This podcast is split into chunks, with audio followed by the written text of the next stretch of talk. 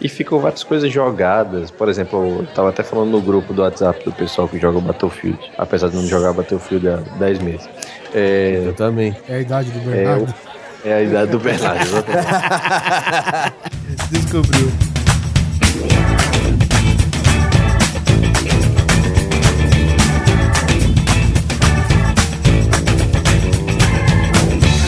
Grande Coisa.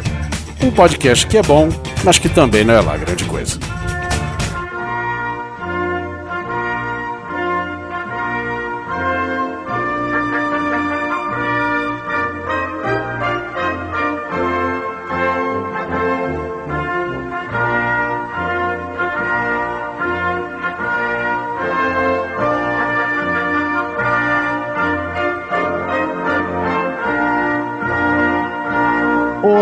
Coisas e coisas. Tudo bem com vocês? Aqui é o Guizão e nessa mesa, em formato, um formato, digamos assim, esotérico, né, uma suástica, estou com Oliver Pérez. Zé Neto. E no final desse programa nós vamos entender aquele famoso ditado alemão que diz Weisenfuden. E Rodrigo Barros. Big Smile. Big Smile.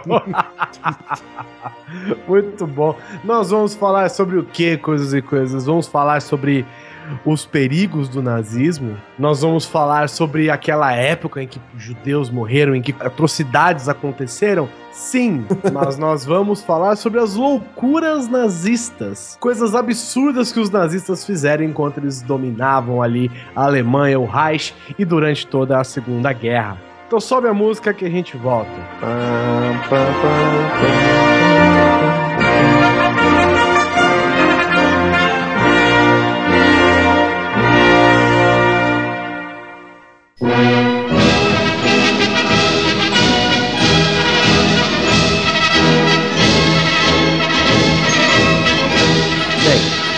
nazismo eu acho que a gente não Bem não, mal. Mal, bem mal. Deixa eu falar.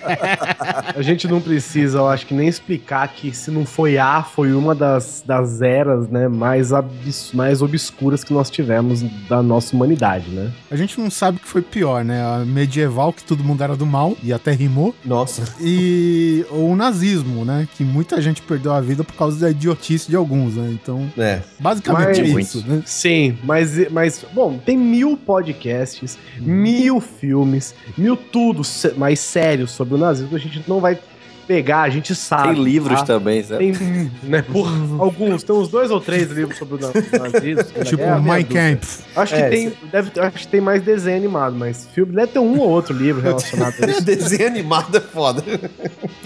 Assim, é uma época absurdamente, né? Ela não deve ser esquecida jamais para que nunca seja repetida, mas a gente não vai abordar esse peso todo aqui. A gente vai falar das loucuras que Hitler e seus coleguinhas, né, cometeram durante esse período. Já não bastasse as loucuras de matar milhões de pessoas, a gente vai falar Como, das é, outras essa, loucuras. É, as outras loucuras, né? E assim, só um adendo inicial, né? A gente só vai conjecturar em cima de alguns pressupostos acontecimentos, né? E... É, o que acontece quando você tem soberania total, né, e absurda e surreal em cima de tudo, é que você pode inventar um monte de porcaria, né? Então, o nazismo, né, enquanto, enquanto ele governo, ele teve só a sua quantidade grande de, de ideias mirabolantes e teorias da conspiração. E aí, algumas delas chegaram a serem concretizadas, dando certo ou não, e outras se, ficaram apenas no âmbito da ideia, né? É, e a gente tem que lembrar também que quando a gente fala, por exemplo, quando a gente fala de, de loucuras, né, nazistas, né, como a gente tá falando aqui, a gente vai falar um pouco do, da ligação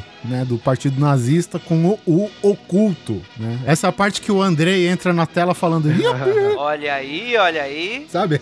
Inclusive, é uma das, das paradas, né, cara? Porque os nazistas, eles realmente, né, empregaram ocultistas, né? Ah, eles adoravam tarô, carta. É muito doido você pensar nisso, né? Tipo assim, ó, a gente tem que ganhar essa guerra e, sei lá, entre aspas, aqui, dominar o mundo. De que jeito? Cara, de todo jeito. Pega todo mundo que sabe sabe alguma coisa qualquer vantagem que a gente tiver é vantagem, né? Tem inclusive livros assim, não é difícil achar, que fala exatamente da especialização que os caras tiveram em pesquisar e procurar e, e tentar juntar informações dessa questão mais mítica, extra-científica, que vai desde religiosa até alienígena, vamos colocar assim, porque eles realmente tinham vontade de fundar um, não um culto, mas quem sabe até uma religião, né? Começando com a raça ariana, etc. Os caras piraram demais na batata. É, quando você dá o poder total pro cara, é isso que acontece, né? Já Por diria o exemplo- filósofo, né? Quer conhecer o homem, dá poder pra ele. Aí, ó. É, por exemplo, é, eles, eles contratavam, eles contratavam ocultistas com propósitos militares, cara. E É, um tipo deles. assim, na, na- na Idade Média, o padre vai rezar na frente da galera, né? Pra abençoar a tropa. Isso. Aí o Hitler mandava uma equipe de cara pra ficar fazendo encantamento, previsão, Jogando osso pra cima, sei lá. o quê. por aí. é, inclusive, um deles, né, é o Gut. Cara, eu não sei. Tudo bem, né, É gente? Vocês me falar. perdoam, vocês me É perdoam, difícil. né? Ele chama Gut Berlet, né? Que ele era um dos, dos primeiros adeptos e seguidores mais próximos de Hitler.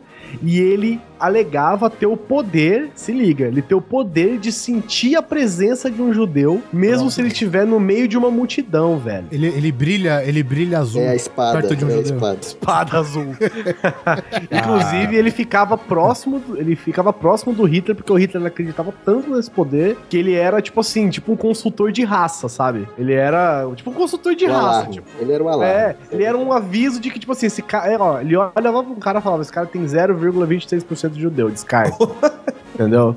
É muito louco, cara. É nesse nível de loucura que a gente quer conversar. Caralho, tá, tá que nem aquela X-Men do, acho que do terceiro filme, que ela fala a categoria Ah, é. que o mutante é, né? Não, isso é um, um mutante categoria é, tô- 4, com tô toques de aqui. coco e. hum, Notas de madeira. é isso aí. Esse cara é meio amadeirado, hein? Meio É. cara de pau. Tem notas de aço, quem que é? Colossus, né? Mas é. Assim, a gente tem que lembrar também que não é tanto absurdo que a gente vai falar aqui. A própria origem, digamos assim, do, da- do partido nazista tá bem interligada, né, com o ocultismo, né, velho? Foi uma, uma decisão, digamos assim, de, de eles se voltarem para as antigas crenças, né, da. Enfim, da, dos ascendentes alemães, né? Antepassados, né? Dos antepassados. E, e até, inclusive, que acho que foi um filósofo, devo acrescentar, filha da puta, né?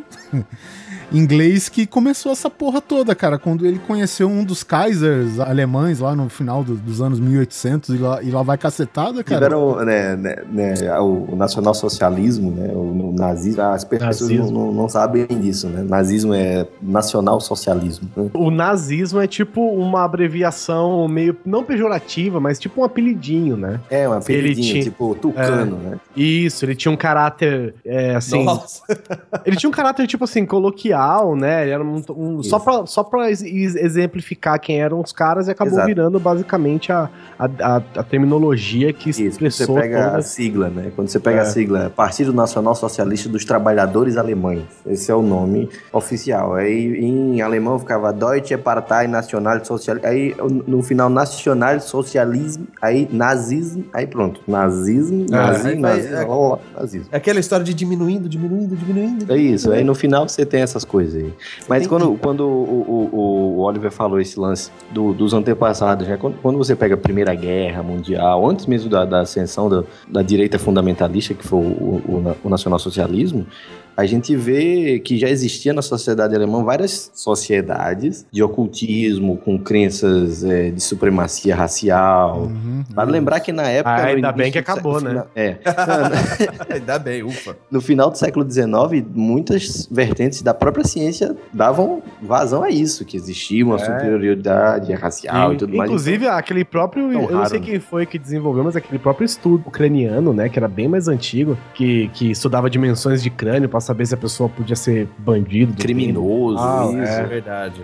Isso foi utilizado até os anos 70 em alguns países, viu? Então, Pois é, pois é, em alguns lugares até hoje, né? Só que é na base do apontar o dedo, né? Esse cara aqui É. é com a cabeça menor. Eles tinham até a teoria de que os arianos eram, digamos assim, originários dos deuses, né? Eram julgados como homens deuses, alguma coisa. Cara, tem tanta teoria. É, não, tudo bem, segundo eles, eu tô falando, né? caralho. É, e, e os judeus simplesmente vieram do macaco, simples assim. Essa é, É, a teoria. Eles viam, eles viam o mundo como se os arianos fossem descendentes do ser humano original E o- os judeus seriam os humanos é, degenerados, né? Seriam Exatamente, era a, a decadência né, da, da, da espécie, exatamente. Como fosse um parasita, uma coisa assim. né? Quando começou, né, o partido. Nossa, eu lembrei aqui. é, lembrei, né? Pesquisei aqui. é, Rodrigo, é o Houston Stewart Chamberlain, o escritor inglês que começou a propagar essas ideias junto com o Kaiser Wilhelm II, ou que é conhecido É, como é que- Guilherme II, que acho que ele Guilherme. foi. Olha aí, olha aí. Olha Olha, aí. essa aí, dorme com essa agora. Guilherme e Kaiser na mesma frase é perigoso. É, Porque Kaiser é uma bosta. Né? Mas é. E, e assim, eles tratavam os judeus basicamente como animais que se empregam em trabalhos forçados, sabe? Tipo um cavalo. É bom você ter usado esse exemplo lindo, Oliver, mas de gado, de cavalo, essas paradas que uma das loucuras, inclusive, dos nazistas, eles eles tentaram praticamente tirar da extinção ou ressuscitar, tá? Eu não sei exatamente a situação que tava o pobre do bichinho. Eles tentaram ressuscitar um animal que chama, chamado Auroch. Ele é tipo um búfalo, mas ele assim, ele é muito grande, entendeu? Tanto que um exemplo que usa aqui é que ele é um pouco menor que um elefante. Caramba. Então, ou seja, é um búfalo. Ele é parecido com um búfalo, tá, gente? Eu não, não sei diferenciar um búfalo de um auroch assim, olhando, mas. Mas ele entrou em extinção? Extinto em 1627. Isso aí. E eles tentaram recriar esse bicho, né? Tipo assim, eles queriam fazer um super gado desse bicho. Ah, inclusive eles eram. Eles rodavam por aí pela Europa tranquilamente, né? Se frequentavam, frequentavam a Europa muito. E eles, por serem grandes e violentos, eles eram como um prêmio pra quem caçava, né? E eles foram extintos, né? E aí eles tentaram recriar o- os Auroch, eles tinham uma parada meio assim, uma coisa meio lendária, entendeu? Porque eles eram muito difíceis de achar, e eles eram. é, toda essa força deles eram lendários, então cabia muito nessa, nessa pegada ariana deles, assim, essa coisa gloriosa, não sei o quê. Tanto que eles tentaram, é, pegaram dois zoologistas, o Lutz e o Heinz Heck, né, que tiveram apoio dos nazistas mesmo pra tentar trazer de volta esses aurochs aí. Eles fizeram vários tipos de, pro- de como é que chama? Reprodução programada, né, Cruzamento. É, em vários gados diferentes pra tentar conseguir um auroch perfeito, sacou? Caramba, e você tem. Você sabe de quanto tempo esse bicho tá extinto, assim? Ou... É muito tempo? 1627. Mas uma, Mas quase mais de realmente, 500, quase 500 anos É, aí, mais de, é, 500 anos. quase 500 anos. Cara, isso é um Então você vê assim, né, pra quem não conseguiu visualizar ainda, é, sabe Dubai? Dubai atrai tudo quanto é arquiteto maluco, né? Os nazistas eram o mesmo esquema, só que com só maluco. Quanto mais graduado o cara, mais maluco ele era e mais poder ele tinha, né? Você quer testar isso aqui? Beleza, a gente dá um escritório no departamento. Tem um outro, mas esse prédio aqui é teu, faz o que você quiser. No final do ano Não, você é, apresenta é muito resultado. doido, velho. Tipo assim, ah, eu queria, eu queria tentar fazer asas. Ah, tudo bem, a gente te apoia. Ah, então, me descola uma, sei lá, 100 ratos. Não, não, não precisa de rato, não. O, o Vlafenskaven, traz aí os rapazes aí. O doutor Ou então, aqui beleza, a gente um traz os negócio. ratos, né? Chega a gente, né? É, também. Traz os ratos aí, aí vem um monte de. Né? É, é duro, velho. Tanto que eles meio que conseguiram, sacou? Não que conseguiram exatamente, mas conseguiram criar uma série, uma, uma, uma raça parecida de Auroch. É, e eles estão. Eles foram Era levados uma mula pra. bem grande. É, era, era parecido com o que era, mas não era talvez perfe... é, geneticamente perfeito. Não dá, Era não dá igual, pra mas era fazer. diferente. É, e eles foram levados pra uma fazenda em Devon, no Reino Unido, né? Só que eles conseguiram uma versão menor e menos farruda, sabe? Menos forte do que o Auroch que eles queriam, né? Que foi considerado é, Hack Cattle, grande gado. A primeira tentativa saiu um ornitorrinco. Ah, manda pra Austrália essa bosta aí. É, mas não tem Austrália aqui, mas tem outra coisa aqui que mandaram, tentaram mandar, né? E só que a eles conseguiram criar então, só que não tão forte, não tão parecido com o original, inclusive, né? Era um boi grandão. É, e eles acabaram morrendo, a maioria deles acabou morrendo durante a Segunda Guerra, né? e Dois aqueles dias de vida. Não, morreram acho que assassinados mesmo, né? E aí a maioria dos que sobreviveram foram levados pra, pra Bélgica e ficaram numa reserva lá pra preservação lá na Bélgica, porque afinal de contas eles conseguiram finalmente realmente criar uma, né? Criar novamente uma espécie, né? Então. Não, eles criaram, uma, eles criaram uma coisa nova, uma espécie é, de isso. cruzamento que, que, que eles não só que isso já é seria algo, melhor. né? Já é algo, É. né? É, mas, e- mas isso não é tão difícil, assim, do, do ponto de vista da nossa história, vendo que a gente criou várias raças de cachorro. É. Então, É. mas a gente não tentou recriar uma raça extinta, né? Já, a gente já tentou, sim, só não deu muito certo. Eles não recriaram raça nenhuma, eles apenas conseguiram fazer um boi grande. E falaram É, que pois é, mas ele gente- foi levado. Foi foi levado lá pra ser preservado e eles existem até hoje em alguns lugares aí na, na, na Europa. Isso, isso é engraçado, né? Que você imagina assim, o- os caras estão em guerra contra o planeta e lá no fundo da pasta de pagamento tem uns caras criando boi, velho. Foi, né? É muito louco, velho. É porque, na verdade, os caras tinham poder total, né, cara? Eles conseguiram dividir Velho, mas é muito frentes. desperdício, Então, velho. É muito... mas, mas é a tentativa de você dominar tudo, né, cara? Então você trabalha em mil É. áreas diferentes, uma delas é a área especializada militar pra guerra, e aí, uma hora, uma hora o pau começa a comer lá e você vai ter que ir tirando das outros lugares, né? Mas até então é um- tudo que funciona, né? O- tinha até um.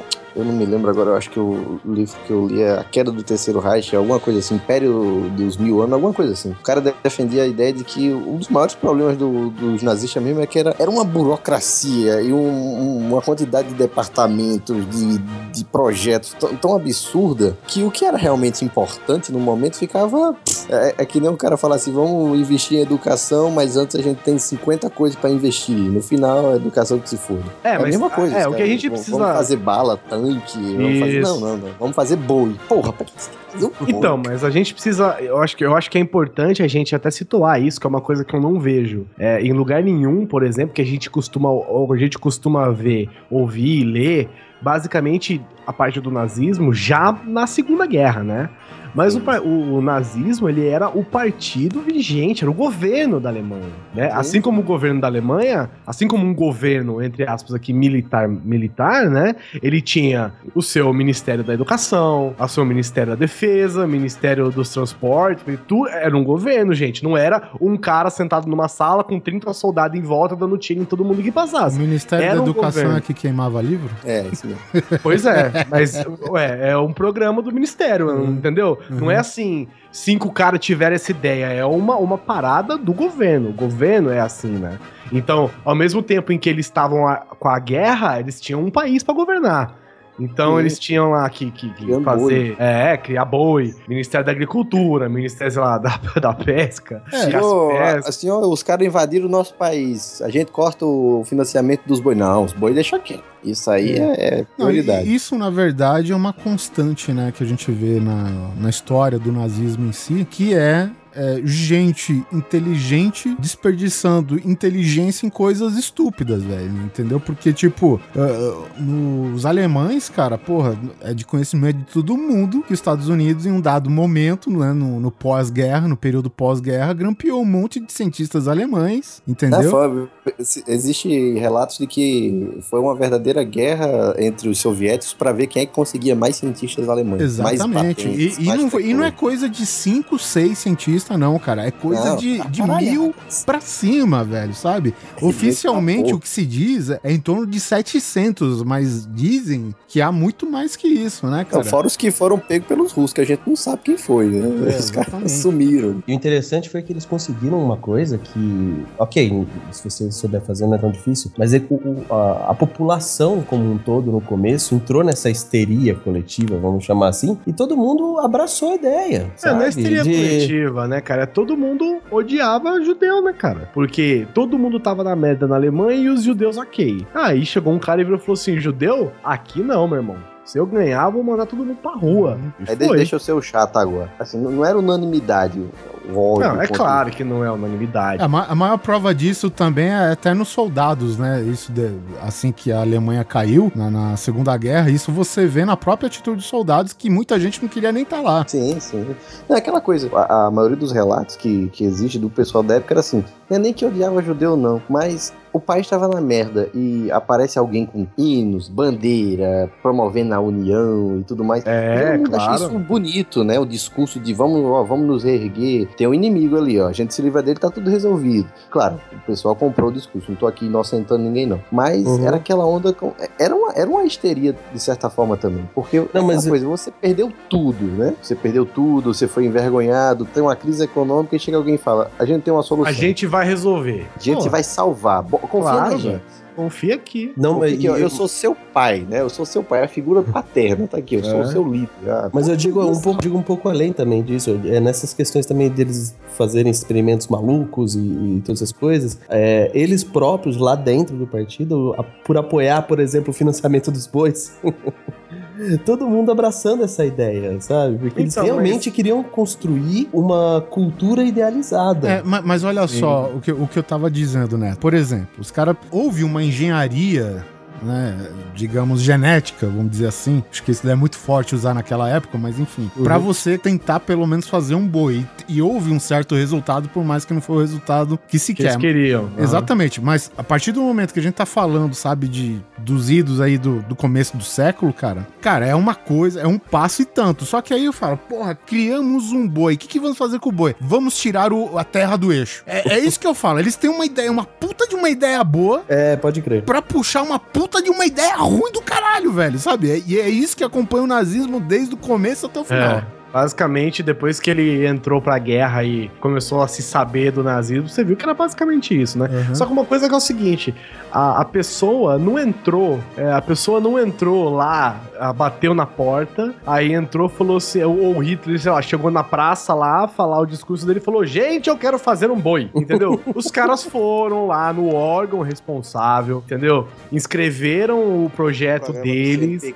É basicamente isso, entendeu? Foi um bagulho assim, gente. Não foi assim, eu quero inventar um boi. Não, os caras, ó, tem essa ideia, vamos, vamos colocar aqui na vamos colocar aqui no projeto um boi digno dos arianos. Porra, alguém leu e falou: olha aqui, digno dos arianos, esse cara merece, entendeu? E aí foi pra uma banca julgadora, a banca julgadora leu também, achou sensacional e aprovaram o projeto. Não foi assim, ele chegou com um saco de dinheiro, deu na mão dos caras, entendeu? É. Acontece que muitos, milhares, dezenas, centenas, milhares de projetos calafobéticos, né? Tudo com a prerrogativa de, de ter uma, uma, uma raças perfeitas e coisas perfeitas, ou coisas que, que podem ser melhoradas no sentido de serem aperfeiçoadas, entre aspas. Muitas dessas coisas passaram, né? E aí, se você tem acesso aos documentos disso, mas não é que nego fi- ficou inventando no meio da rua e de repente tava fazendo, entendeu? É tecnologia. Pronto, tem até umas coisas assim. Pronto, o Himmler. O Himmler era o, o chefão da, da Schutzstaffel, da, da SS. Isso. E quando você para pra ver a história desse cara, esse cara era maluco. Esse cara era. Não,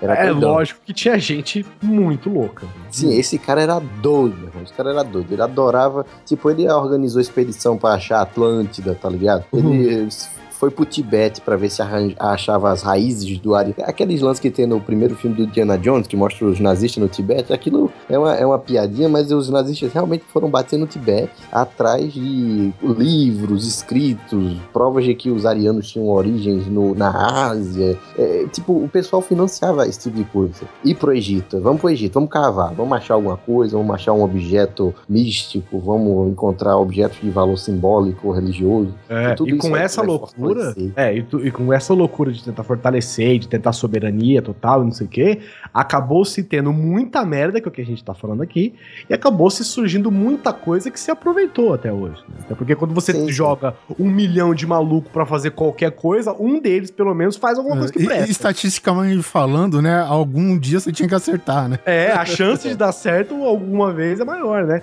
Por exemplo, Oliver Pérez, olha aqui um- uma, uma coisa péssima. ó. É, você falou aí, da, ah, criaram o Newton Rink sem querer, manda essa merda pra Austrália. Não exatamente a Austrália, mas Madagascar era onde eles queriam mandar todos os judeus, cara. Aí, Eles queriam Caramba. juntar, né? É, porque eles queriam Existia transformar, já- eles existia já queriam um plano de extermínio, mas não era Isso, unanimidade, entendeu? é, e não era exatamente extermínio, né? Aquela coisa assim, extermínio, taca fora. Era aquela coisa, mundo. tinha um lado do partido que falava tem que matar. E o outro falou, não, É. peraí, a gente não gosta Vamos só tirar embora. daqui. É, É, vamos só- mandar embora.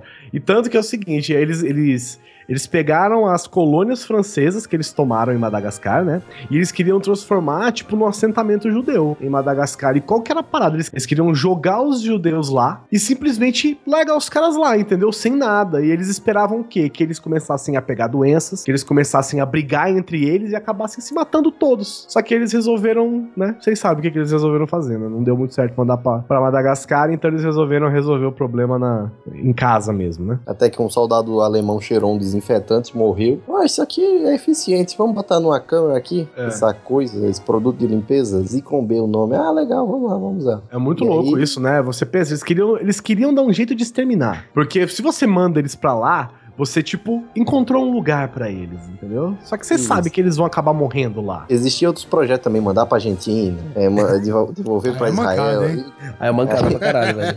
A na Argentina, inclusive, É. cedeu depois da guerra um espaço que seria um país dedicado aos judeus, mas os judeus recusaram, quiseram Israel mesmo. Na verdade, acho que houve atividade nazista, mas não no, no intuito de mandar judeus, né, pra América do Sul, mas sim porque pra, pra dizer, vamos dizer assim, pra fazer uma base de operações, digamos assim, pra Cara, certas tem uma coisas. né? coisa, tem coisas que a, que a gente não sabe porque o negócio aconteceu na Europa, né? Aconteceu pra lá, aconteceu longe pra caramba, mas tinha.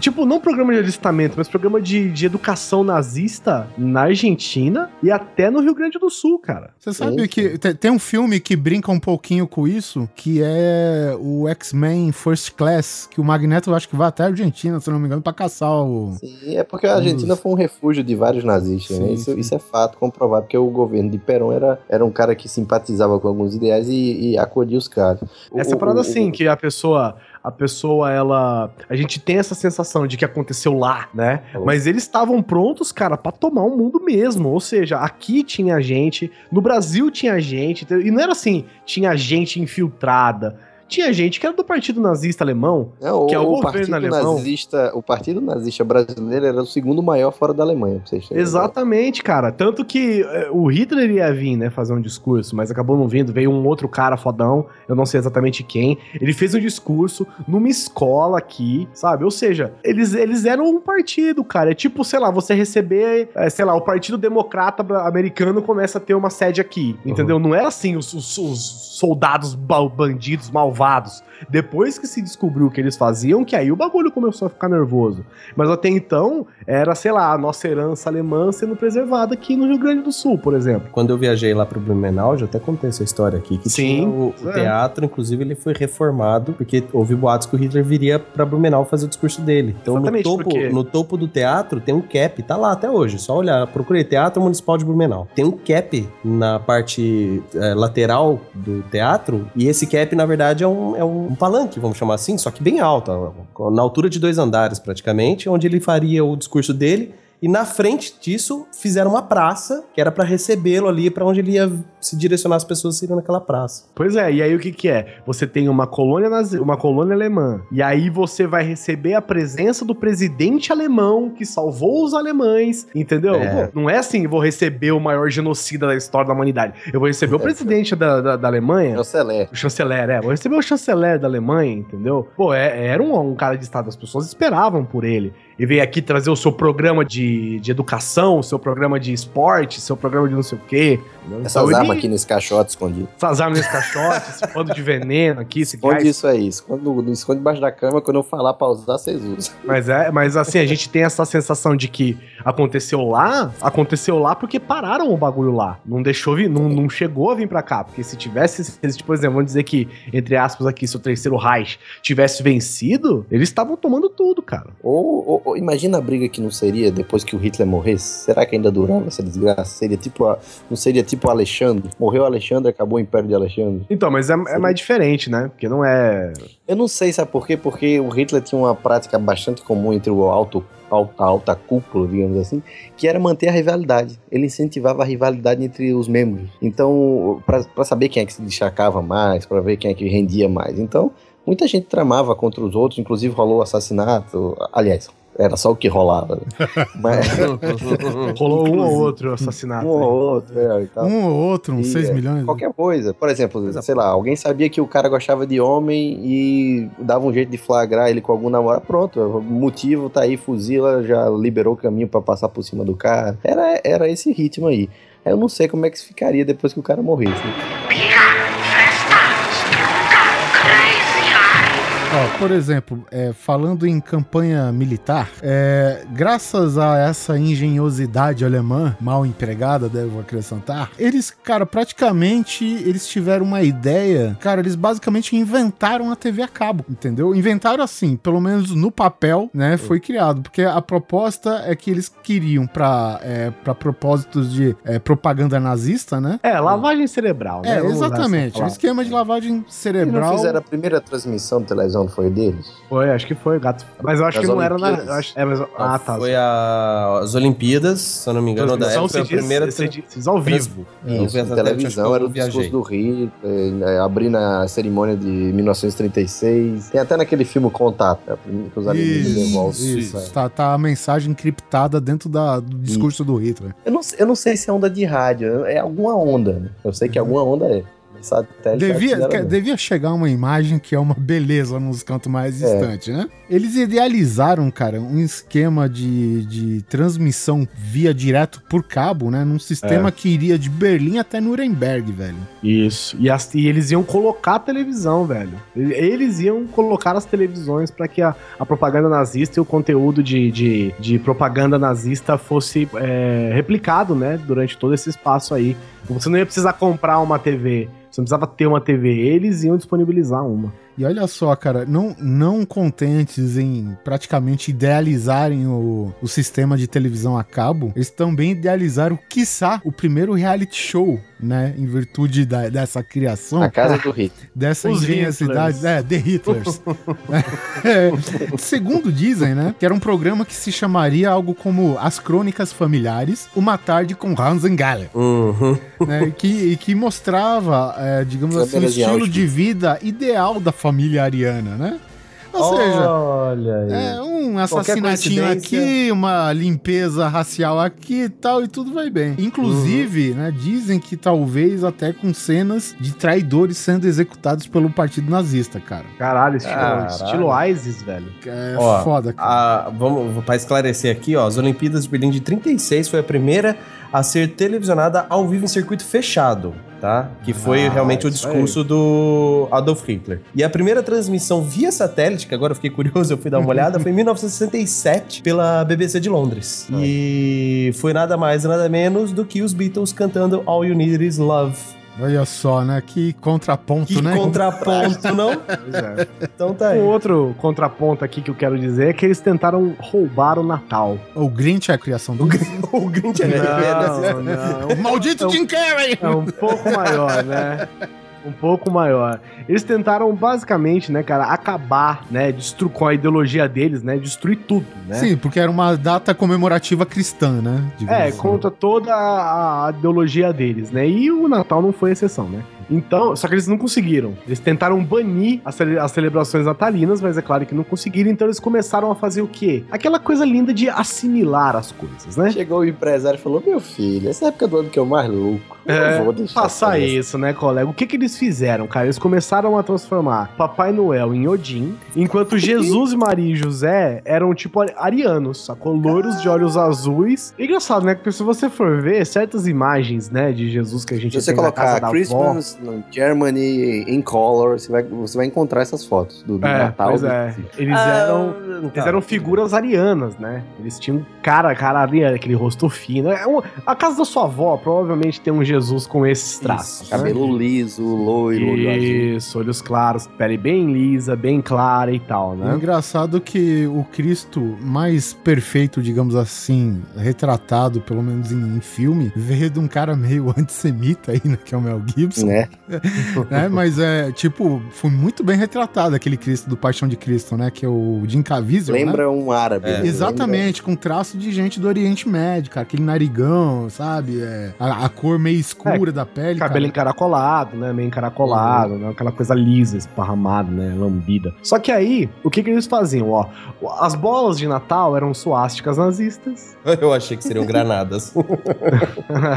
e as músicas natalinas eram, obviamente, né, cara, hinos que exaltavam o povo ariano. Que é, né? compostas por Wagner.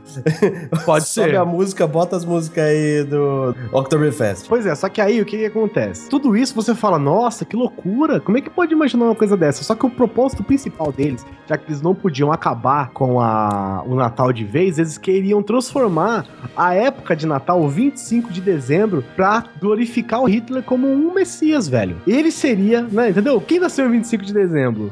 Jesus ou Adolf Hitler? Adolf Hitler. Era essa a ideia dos caras que fosse um dia dedicado a exaltar e a glorificar a figura do Hitler. Existe até uma versão do Pai Nosso que você substitui por Hitler, bababá. Você, você diz as orações católicas com Hitler no meio e. Isso, Führer, não sei o que e tal, tal, tal. é. Só que quando a guerra começou a virar, as pessoas estavam preocupadas com outras coisas, né? Tipo, não morrer.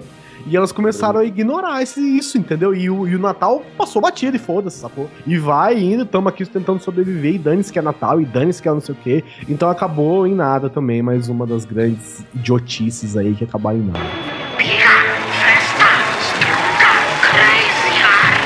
Assim, existia um ministério, vamos dizer assim, o Ministério da Raça. E era definido várias regras, tipo, uma mãe alemã, ela tinha a obrigação de fazer uma coisa, produzir crianças Alemães. É, então, uma, uma boa mulher deveria, no mínimo, render, assim, em média uns 18, 25 filhos. E O tinha até um esquema de condecoração, né? A, mulher, a mãe era condecorada.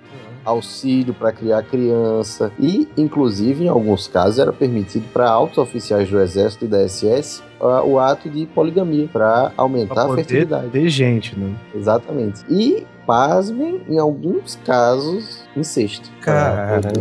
Pra É, o, in- o incesto, o incesto já foi mais um ato no desesperinho aí, né? Não, assim, era um ato desesperinho, praticado por. é, era um ato não praticado e incentivado na população. Era É. um ato praticado e incentivado nos grupos de elite ariana. A Ah, SS, tá. Sim. a, a SA, a, Sus- A enfim, são juventude grupos de elite. Exatamente. É, Era um tipo. É, existe a elite da- do, do povo. né? E existia isso. Existia antes o povo e antes de- desse povo existia a elite do povo, pro- os nazistas. Então, o, o que se salvaria em primeiro lugar é a elite. O povo, beleza, fica em segundo plano, mas se salva a elite. Tanto é que nos últimos dias do Hitler, quando enfim caiu a ficha que a guerra estava perdida, falou: o que, é que a gente vai fazer? Vamos tentar fazer algo de novo? Ele falou: não, os nossos melhores já morreram. Aí só sobrou a Halle. Então que afunde o resto. E aí o que acontece, né? mano? É. Pois é. E aí uma outra coisa curiosa também, ó, porque nem toda a propaganda nazista era focada no desespero, no medo, né, na, na, na paulada, né? Eles também tinham um, um esquema de controlar as massas que eles chamavam de, força pelo prazer, não pelo prazer, tipo, por- pelo joy, né? Tipo, pelo lazer, pela, pela alegria, pela essa parada, né? E no programa o governo tentou, o governo nazista tentou construir o maior hotel resort do mundo, do mundo. Ele, ele ficava numa, numa das ilhas, né? Fora da costa alemã, no, no, no Mar Báltico. E ele tinha 4,5 quilô, 4 quilômetros e meio de tamanho. E ele, era, ele foi feito para acomodar 20 mil pessoas. Que isso? 20 mil pessoas. Mas né? isso era um resort nazista, tipo, partido É, um- nazista um, apenas, resort, ou na um, Alemanha? um resort do governo. Entendeu? Tá, mas Para- era aberto pra população, assim? Era, ou- e seria, era? porque ele não foi finalizado. Ah, tá. Existe, o, existe também um projeto. é, Berlim era a capital da Alemanha, né? Mas o Hitler, ele era, além de um artista frustrado, Não era ele alemão. também era. Ele, e fora isso, ele não era alemão, né? Fora esse detalhe, né? Fora esse detalhe, mas depois ele arranjou uma desculpa, ele anexou a Áustria, né? É, é, ele também era um arquiteto frustrado, né? Ele adorava fazer projetos e tudo mais. E o maior projeto, um dos maiores projetos, era construir a nova capital da Alemanha. A capital da Alemanha que se chamava nada menos que Germânia, né? Isso. A Germânia. E no meio da cidade, a cidade seria toda projetada, toda projetada. O maior prédio do seria, estaria no, no centro governamental e esse maior prédio seria uma cúpula que, além de ser uma cúpula gigante, seria o maior edifício construído na época. Daí você tira. O Lembrando seria... que Empire State já estava construído, né? Sim, nesse sim, período. isso. O É, não, era, era uma obra, era uma obra faraônica, né, velho? E isso começou a ser feito. Se, por exemplo, quem for a Berlim vai ver que Berlim tem grandes avenidas centrais. Era o, era o começo do projeto. Era meio que apagar Berlim, o centro de Berlim, e projetar a Germânia no meio disso, né? Só que, claro, né, se eu não me engano, uns russos passaram por Berlim e destruíram tudo, junto com o que tinha para construir junto também. E esse hotel em específico, ele tinha restaurante dentro dele, né? Coisas, é, amenidades, né? Restaurante, cinema e até, até uma estação de trem, cara. Que a ideia era que os alemães queriam que. Os alemães não, né? O partido nazista. Quando eu falar os alemães, né? Basicamente é o partido nazista mesmo. Ele queria aliviar a tensão entre a classe trabalhadora alemã E os- gente. E os, e os patrões, né? Fazendo com que os dois convivessem juntos e trabalhassem juntos e formassem uma única força de trabalho. Força de trabalho assim, né? Unidos, né? Claro que eles nunca iam trabalhar juntos. Só que aí o que aconteceu? Em 1939, eles pararam a construção desse resort e, e transferiram toda a massa de trabalho, toda a força de trabalho para construir as armas, né? Que, depois que a Alemanha invadiu a Polônia. Então todo, todo o pessoal que tava aí, os, os operários, todo mundo que estava responsável na construção desse, desse resort, foi transferido para construir armas para guerra. Nego, para esse tobogã aí, vamos fazer fuzil. Vamos, para, parou a brincadeira, vamos lá. e aí, depois de um tempo, os soviéticos encontraram né, a construção desse hotel, tentaram destruir, mas não conseguiram. E em 2011. diamante. é, pois é, de, de ouro nazista. Diamantium. Eles tentaram destruir, não conseguiram. Eu imagino que tentaram destruir, não assim, tentaram enfiar uma escavadeira e não deu. Eu imagino que seja por uma questão burocrática, né? E em 2011 ele reabriu como um albergue. E funciona até hoje, desde então. Esse, esse lance de não conseguir destruir tem uma coisa curiosa. É, em Berlim existiam é, eu, eu, se eu não me engano, até hoje existe pelo menos uma delas. É uma torre de- São, eram três torres de defesa. Essas três torres de defesa eram munidas de bateria antiaérea, ou seja, defendiam a cidade a todo custo. E os alemães colocaram tanto concreto e aço na, naquele troço dessas torres. Que os soviéticos simplesmente não conseguiram demolir. É, é, Era, era, você deveria precisar de toneladas de dinamite para conseguir colocar uma parte da torre abaixo. Era muito grosso. Muito, muito grosso. Inclusive, como eu disse, a- se eu não me engano, uma ainda é aberta para turistas e tudo mais. E é simplesmente inexpugnável. O negócio é, é concreto puro e é subterrâneo. Então, o troço foi feito para ficar lá até sabe-se lá quando. E esse resort, por exemplo, depois que a pessoa conseguiu, depois que os turistas, né, descobriram a ligação desse resort com o partido nazista, ele começou a atrair atenção, né, e virou um lugar popular, né? As pessoas queriam ir lá e conhecer e ficar e tal. Tomar cerveja. Tomar uma breja, né, provavelmente. Mas enfim, né, não é só sobre isso que a gente vai falar, porque milhões de histórias não foram contadas, milhões de experimentos esdrúxulos e absurdos, né, foram inventados nesse período. Mas a gente vai falar agora sobre um específico tempo onde o desespero estava atacando e a engenhoca começou, o pau na engenhoca começou a comer. Então a gente vai falar das armas de guerra. Aí sim. Nós já falamos, é, eu acho que aqui a gente só falou das coisas normais ainda. Clonar um boi? Beleza. De boa. É, Desextinguir ele? Ok, tudo bem. É, a gente tava falando de situações que exatamente não eram a guerra em si, né? Aham. Porque a guerra não só traz o pior dos homens, né? Como se essas coisas que a gente viu já são malucas, né? Imagina agora que eles estão malucos em guerra. Aí, cara, o céu é o limite, tem asas da Então, imaginação. cara, exatamente, o céu é o limite. Muitas das coisas, inclusive, tinha o céu como objetivo.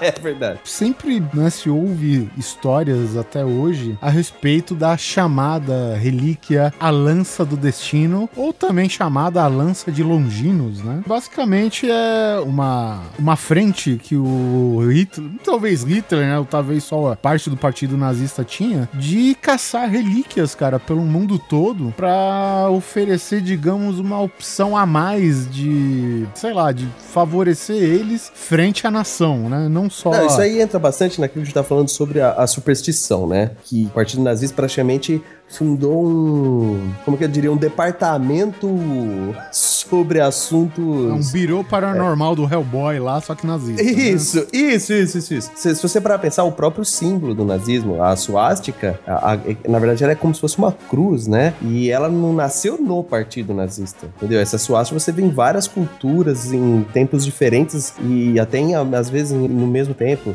Você vê costura- em cultura azteca, celta, budista, é, hindus, e, e eles tinham essa questão de querer pegar o que tinha de melhor na história da humanidade, saca? E, e falar assim: não, o nazismo vai ser o melhor de todos, porque a gente vai pegar o que tiver de melhor de todos. Então, se você partir por esse princípio, os caras chegaram na lança de Longinos. Pra quem não sabe, né, a, a ideia, a ideia disso, o, o absurdo, sei lá, eu sei absurdo também. Vamos, vamos imaginar a cabeça dos caras em guerra. O mito, né? Na verdade é o mito. É mito, mito É. isso. Mas existem duas vertentes, né? Existe a mais absurda, que é o fato do, da relíquia te dar um certo poder, né? De, Uhum. Que nem a lenda que a gente sempre ouve aí, que diz que quem possui, quem fica em posse da lança do destino é incapaz de ser derrotado, né? Tem essa Uhum. vertente e também tem a vertente do simplesmente você ter posse da relíquia, você, é, digamos, exercer influência em cima de pessoas, né, mais digamos, não sei se fragilizada é a palavra certa, mas pessoas mais suscetíveis a aceitar esse tipo de E até religiosos. É, né, exatamente, né? É, é, puxar até pelo lado religioso da pessoa. Enquanto exatamente. você tá na base do pensamento, na base da conversa, você questiona, sacou? Mas na hora que tá aquele milhão de cara morrendo, entendeu? Aquelas tropas inteiras sendo dizimadas, cara, qualquer apelo é, entendeu? Mal não vai fazer. Ninguém vai morrer porque acharam a lança do destino. Talvez, pode ser que funcione, né? Não, é então que- você é acaba, até, até pelo poder de influência que o Führer tinha, né, velho? Ele falava, ó, vou achar a lança do destino e a parada vai resolver. Então, beleza, vamos atrás dessa merda, né? Inventou um milhão de coisas, jogava nego pra todo quanto é lado, até tentar achar Atlântida, tentar achar a lança do destino é mais um, né? Das centenas e dezenas de, de milhares de expedições, provavelmente, que devem ter sido feitas durante esse período pra tentar encontrar qualquer coisa que pudesse auxiliar eles na vencer a guerra, né? A lança do destino, pra quem não sabe, é a lança que perfurou Jesus. Teria perfurado. É, Supostamente. Supostamente. Estamos falando, estamos falando Não, não, aqui. não, não, né? não, não. É porque assim, tem umas quatro lanças dessa, né? Então, sabe-se lá qual foi a É usar. que era descartável, gente. É, que já, já diria ditado, conhecimento é poder. Então você pensa, você chega pro leigo e fala, olha o que eu tenho aqui, isso aqui vai dar o poder da vitória. Se o cara acreditar, ele tem mais 10 de ataque lá no combate, cara. Isso aí é, é poder de bardo, velho. É. A lança do destino, então, só pra explicar, a lança do destino é a que supostamente perfurou Jesus, é o golpe que matou Jesus na cruz, Eu, né? eu acho que. ah, Eu não sei bem se. Muita gente fala que é o golpe que matou Jesus, talvez não seja. Porque é simplesmente a, a parte de dar um toque com a lança, de, de perfurar, era no intuito pra ver se o prisioneiro ou o crucificado tava morto ou não, entendeu? Não foi com o intuito de matar Cristo, na verdade, o, o golpe da lança. Então tem muita Ah, gente que é, fala que o checar, golpe ah, foi no checar, peito, né? não. Te- Em teoria, né? Supostamente, digamos assim, o golpe teria vindo um pouco abaixo das costelas, pelo que eu saiba, É. né? É, é, desculpa, gente, eu não sou jorrado assim. água e sangue. Isso, É, eu não sou tão perito assim, né? Mas a ponta da lança ficou embebida, né? No sangue de Jesus, né? Então, meu, se, a, se a, tem gente que acredita, é, uma religião inteira que acredita que um pedaço de bolacha, né? Com um gole de vinho é sangue e, aí aí o corpo de Jesus, isso já tem um puta de um poder, né? Só essa simbologia de ser o sangue de Jesus já tem esse poder. Imagina você ter um bagulho que tem mesmo o sangue do cara lá, né? Então, ele tem esse negócio de que, de que quem tivesse a posse dessa lança dessa ponta de lança, não era nem a lança inteira, né? Era só a lâmina mesmo. Quem tivesse a posse disso, jamais perderia uma guerra. E a lenda diz que os grandes conquistadores aí, né? Eles é, ob- obscura, né? Os ocultistas, né? Imagina, com certeza foi ideia desses ocultistas aí, né? Que estavam acompanhando o Hitler aí, o O pessoal detector do de Hellboy. parece É, o detector É. de judeu aí, essa galera. Eles usaram, eles usaram todos os artifícios possíveis pra conseguir, no mínimo, motivar o, o- o pessoal a fazer o que fez. É, mas assim, o que eu tô dizendo é o seguinte, que esses ocultistas, né, que tem essa, esse conhecimento aí obscuro da história, essas paradas, né, o detector de judeu e os outros lá, ele, eles provavelmente tinham esse papo, entendeu? Tipo, ó, sei lá, Alexandre o Grande usou, Gengis Khan usou, não sei quem, todos eles tinham a lança do destino e todos eles venceram guerras. Então, porra, velho, é o que a gente precisa. O Alexandre é engraçado que ele foi o cara que conquistou, sei lá, quase todo mundo conhecido na época e foi derrotado por um mosquito. É verdade. é, o- é a Guerra dos Mundos lá do Spielberg, né? É de- mais ou menos isso, exatamente. Alexandre era o alienígena na Índia. Né? É, Pode crer. Ó, uma das invenções que eles tiveram pra guerra foi visão noturna. Olha isso, velho. Visão Cara, fucking noturna. década de 40. É, pois é, hoje, né? Hoje os, os, os rifles têm mira de calor, mira noturna, né? Sei lá, enxerga debaixo de roupa, as coisas todas, né? Ele consistia no que, essa primeira visão noturna? Um, sei lá, um farolete, né, de sensor infravermelho, um, sei lá, uma bateria de carro, né, nas costas do, do soldado, provavelmente, obviamente, né, para conseguir fazer tudo isso funcionar, e ele convertia isso em imagem na mira. Então o cara, o cara colocava o olho na mira mesmo, mas o que o, não era o ato de olhar pela mira que, que fazia com que ele enxergasse infravermelho, né, ou, ou ultravioleta, ou enxergar a pessoa no escuro. Ele tinha um sensor gigante em cima que, que interpretava esse sinal, mandava esses sinais e voltava, né? É, não sei exatamente, não sei Dá exatamente se funcionou muito bem, não, era péssimo, né? Só que, vamos dizer, vamos, vamos ser sinceros, né, cara? Uma puta vantagem de guerra, né? Pensa bem, É, né? uma época puta ainda. vantagem de guerra, né? Ele era Ainda mais porque várias missões de combate foram feitas noturnas, né? Por, por exemplo, é. os paraquedistas, quando eles invadiram no dia deles, eles foram horas antes e numa missão noturna, pra É. cair atrás das linhas inimigas. Então, Pensa, mas- você tem uma visão noturna ali. Olha isso. É, você não tem como saber, né, o, o quão efetivo eles eram, mas, pô, se isso te ajudasse a enxergar o seu inimigo um segundo antes que ele, porra, Nossa. né, já é, já é decisivo, né? Ele era chamado de Foi vampiro. é, e foi arma de final de guerra, né? Então a guerra já tava acabando quando esse troço chegou no, no front. Pois Então, é. Não fez Pois tanta é. diferença. É, porque já, já não, não, não bastava, né? Não era só isso que poderia resolver, né? E pela Então- foto é um trambolho, hein? Já Sim, pensou? ele era chamado Mirar de vampiro. esse negócio? né? Ele era chamado de vampiro porque dava pra enxergar à noite, né? 300 unidades Ah, mais ou menos foram criadas lá, isso que o Rodrigo falou mesmo, lá pelos últimos meses da, da participação alemã na guerra ainda, né? Agora faz sentido porque que eles queriam criar a Auroch, né? Pra carregar essa merda. né? É, isso é É verdade. Imagina quanto que não pesava só a bateria desse troço, né? É, dá pra ver pela foto que a bateria tá realmente conectada nas costas do cara. Tipo o paintball, tá ligado? O cara leva o cilindro pendurado nas costas. Uma outra coisa legal que inventaram aqui, né? É a máquina indestrutível, que é o Panzerkampfwagen. Opa, Wagen? Eita! Eita! Oito, né? É oito, né? Em números romanos, maus, né? Mouse pra caralho, né? É. Uhum. Muitas armas, né, foram, foram inventadas pra destruir tanque de guerra. Basicamente era um tijolo de aço que andava. É, porque assim, ele- o problema deles eram era tanques de guerra, né? Que foi um grande diferencial nessa guerra aí, né? E enquanto a Rússia produzia um tanque por minuto, a Alemanha, já num certo período da guerra, tentava construir um, os russos vinham os tanques deles, explodia a, a fábrica de tanque deles, entendeu? Então eles tinham que inventar coisas que aguentassem tanques, né? Aguentassem tanques. E, e esse, esse Panzerkampfwagen foi, teoricamente, essa arma aí, né? Um Panzer comum, por exemplo, pesava 24 toneladas. Nossa senhora. Que é o tanque comum nazista, né? 24 toneladas e 20 toneladas disso é só blindagem, né, velho? Esse porra desse, desse Panzerwagen aí, cara, Panzerkampfwagen, ele chegava a pesar quase 200 toneladas. Nossa, mano. 200 toneladas. Ele tinha 10 metros de comprimento e não conseguia ser mais rápido que 13 por hora. E você Um cara correndo é mais inoperante na batalha, velho. Na batalha de tanque, inclusive, isso é um atraso. Não, e nem só isso, né, cara? É muito fácil você parar o tanque, né? Porque, por exemplo, uma porra de 200 toneladas não atravessa a ponte, né? Já começa Nossa. por aí, né, velho?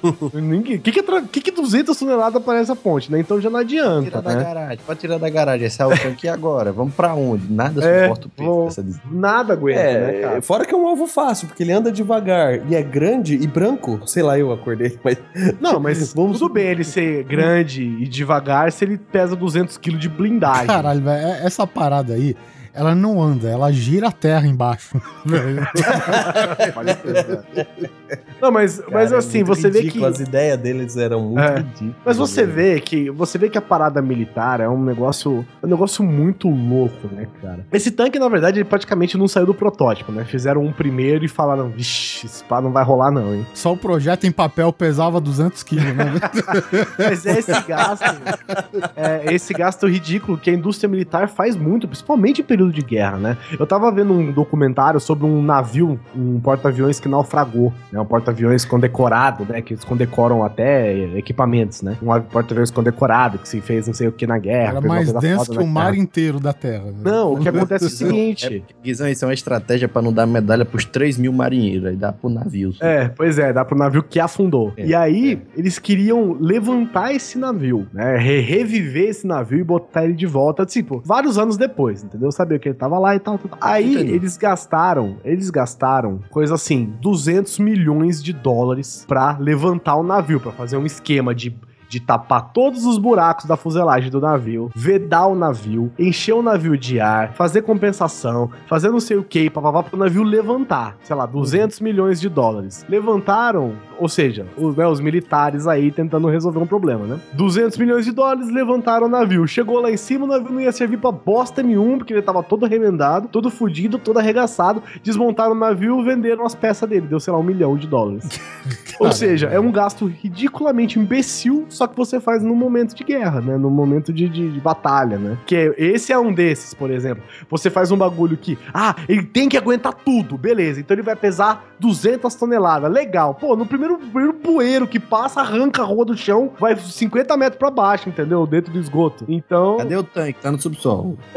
Pois é, tá no subsolo. Mas vocês construíram lá? Não, não, ele foi descendo mesmo, conforme a gente foi montando. A gente deixou na garagem, que a gente voltou, tem um buraco.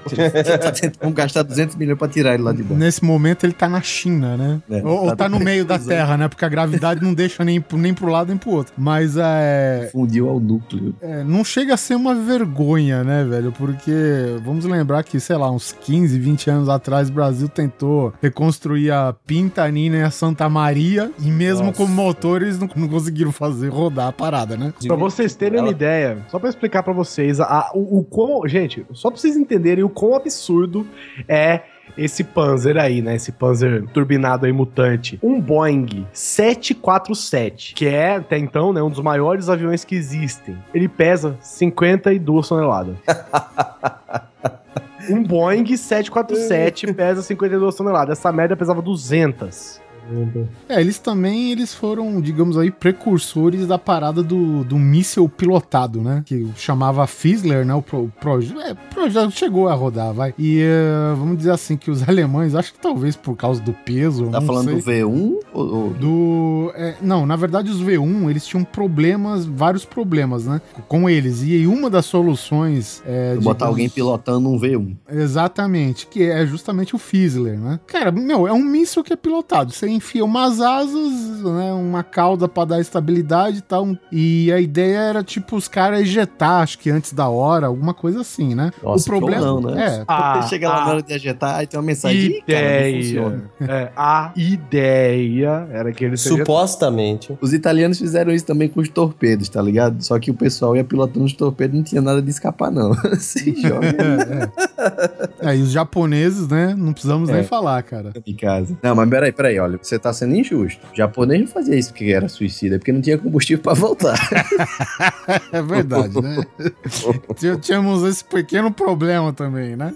Mas é justificado. Vai, É. vai, como é que volta? Não volta, meu filho. Tem não, só tem pra ir. Então, beleza. Bom, aqui, segundo com- conforme as nossas fontes aqui, né? Praticamente todos os pilotos de teste acabaram morrendo, né? Ah, que ótimo. É, aqui diz que o, o Partido Nazista encontrou até 100 homens dispostos a morrer em missão, mas o projeto acabou sendo cancelado, pois porque até mesmo os comandantes alemães não acharam certo mandar os homens para a morte certa, né? Alguém virou e falou, gente, acho que já deu, né? Não rola. Um dia vão zoar a gente com essa porra. Vamos parar Mas aqui. é engraçado que daí eles tentaram, né? Eles tentaram fazer um míssil, tele, é, um míssil pilotado, né? Porque é muito mais fácil, né, cara? Você... Precisa acertar o. É, numa época em que, né, o, as- os, os mísseis hoje são mega tecnológicos, né? Mas antigamente não. Então você colocar um piloto lá dentro é muito mais fácil. Só que eles tentaram fazer um míssil guiado à distância, que é justamente o, o V1, né?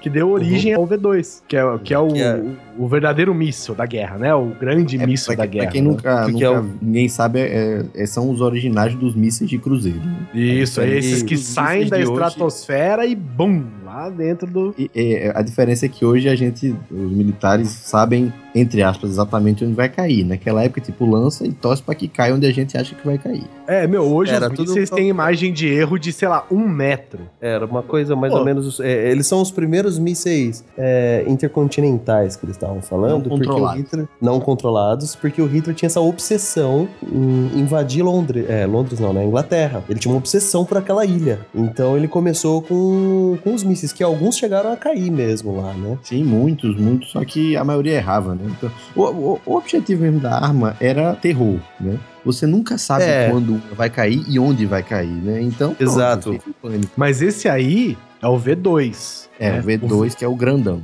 É o míssil Grandão. do, do, do, do Tom Jerry. Isso, o Intercontinental. É o Não, início não, não, só desses- corrigindo. Só corrigindo. Intercontinental não. Não é porque não ia de um continente a outro. É, é, mas, esse. isso É, mas com a- grande. é, é o que tem a, o princípio dos mísseis intercontinentais, né? Isso, isso, isso. Mas o V1, ele, ele era como um drone, velho. É praticamente um drone nazista. Ele era pra ser lançado à distância, ele, ele, devia, ele era. Ele era pra ser levado pelas tropas, né? E por aviões e tal. Ele era colocado numa pista qualquer de voo. Plataforma. uma plataforma de voo e ele simplesmente decolava sozinho até o, até o alvo, né? Como o, o Rodrigo mesmo falou, se Deus quiser, acerta o alvo, né?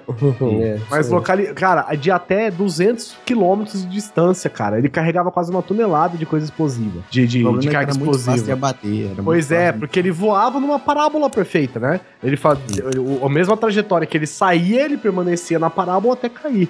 Então ele era interceptado muito fácil. Foi aí que começou, por causa de- desse problema de ser provavelmente muito caro pra se fazer, mesmo com um poder destrutivo gigante, É, ele não valia, não valia a pena, não rendia, não dava jogo, né? Então foi aí que ruim. começou, é, foi aí que começou-se a desenvolver o V2, né? Que ele já tinha uma trajetória vertical, né? E depois que ele desaparecia lá, ninguém mais achava, né? Inclusive, eu acho que o cara falava assim, aí, lançou, lançou. Vai cair a- aonde? Aqui, eu acho, é bem capaz. Porque o- o- se você vê os vídeos dos erros que tem nessa porcaria, velho, os caras É, comem... É, é um foguete. Você, você- pra quem não, não- não- não visualizou ainda, é simplesmente um foguete grandão. Aquele com foguete clássico 200 quando você desenha, Isso. né? 200 litros de gasolina, uma quantidade enorme de, enorme de explosivos, e é assim, E o libera. Capitão Se- América amarrado. Libera, se subir, beleza. Se não subir, corre. Que às vezes o bicho. come- Tem uns vídeos, velho, que o bicho começa a subir, só que ele enverga pro lado assim, pum, pronto, acabou. Morreu todo mundo do projeto ali. É uma, coi- uma coisa que o Guizão falou, né? Que uma das táticas mesmo, cara, é você imprimir o terror na galera, né, velho? Então, tipo, até lembrando assim, uma coisa bem simples, mas que era totalmente com o intuito de aterrorizar, que era, porra, aquelas buzinas que funcionavam com entrada de ar, que era colocado no- nos estucas, né? Naque- naqueles aviões de guerra. né? É. E tipo, o, o, o Stuka, basicamente, quando eles faziam um ataque é, ar-terra, né? E, e, meu, é, é uma queda vertical. Então, cara, era uma quantidade de ar absurda que entrava na porra da Tem buzina. que aguentar a força G. E, e, tipo, o grito que ele gerava, cara, era um Banshee, sabe? Gritando na merda do, do campo, velho. Imagina o terror que aquilo lá causava, cara.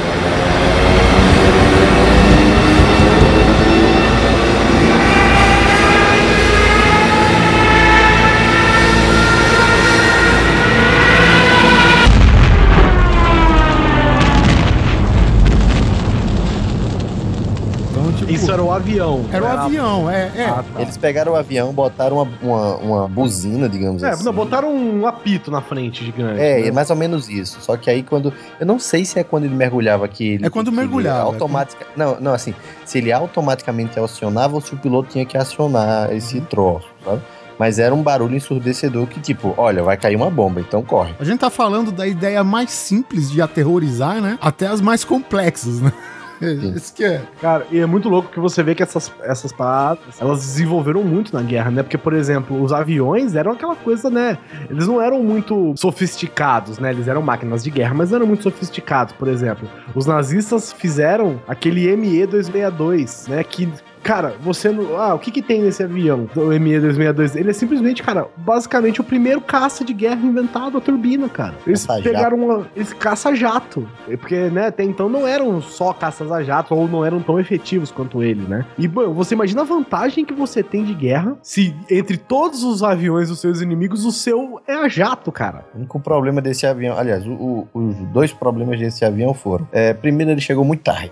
Né? Ele É. foi apresentado muito tarde e os caras falaram assim: é, mas Firra, esse jato aqui é perfeito para interceptação de outros aviões. Aí o Hitler falou: ah, não gostei, quero botar uma bomba nele. Não, senhor, mas isso vai deixar ele mais pesado, vai atrasar o projeto. Não, só quero ele quando tiver uma bomba. Quero que ele sirva para bombardeio. Aí atrasaram o projeto mais ainda, botaram a porra do avião para ser bombardeiro, reduziram a velocidade do avião. O avião não servia para isso, não era o objetivo do avião. E só lá para, sei lá, abril de 45, os caras falaram: é, acho que é bom para interceptar mesmo, vamos usar. E aí, pronto, já não fazia mais diferença. Pois é, né? E o engraçado é que eles, eles tinham pouco resultado, né? Na guerra, ta- também pelas bombas, mas por incrivelmente, eles eram rápidos demais. É o que acontece quando você bota jato no seu avião, né? Ele costuma ser uh, rápido demais. Os aviões que você vai derrubar. Não, tipo, é perigoso de você não conseguir calcular a área de, de, de batalha, né, velho? Você sair demais da área de batalha, ou, ou se exceder na área de batalha. E, É, e o também. problema é que o adversário era muito lento comparado ao, ao avião. Pois é, e o piloto poderia até não saber o que fazer, né, velho? Não consegue nem manobrar direito, sei lá. Tanto- e aí foi, inclusive, pra esses motivos que eles começaram a usar pra interceptação também, né? Que, pô, pra você interceptar, beleza, você passa no pau ali, vup, né? Dá uma, uma, uma conferida e sai fora, sacou? Porque imagina aí, um bombardeiro, vamos, vamos eu, eu não sou engenheiro aeronáutico e tal, mas vamos supor que um bombardeiro desse ia a 250, 300 por hora. E vem um jato que passa 900. É, pois é. É, sabe assim, você fala, tá ali o bombardeiro. Ih, passou, passei. Caralho, volta. Eita, caralho, perdi Passei de de novo. novo. É, é, até aí Puta, acabou combustível. Três dias agora pra dar a volta nessa merda, né? Já, Eles Já começaram até a oceano. pensar em fazer avião com marcha ré, né, velho? Já que eles estão fazendo doideira, né, velho? Vamos fazer um negócio sério. Esse negócio Pois não é, não, e outra- bem, não. Não, e outra coisa também, é que, como o, o- eu não sei se foi o Oliver que não falou, tipo, o preparo dos pilotos era muito diferente. O, o avião, o, o- o mais comum da, da frota da Luftwaffe, chegava o quê? 400, 500 por hora. E aí, É. do nada, ele tinha que saber pilotar um troço que chegava a quase mil. É uma força G no corpo do sujeito que É, precisa de um é, treinamento.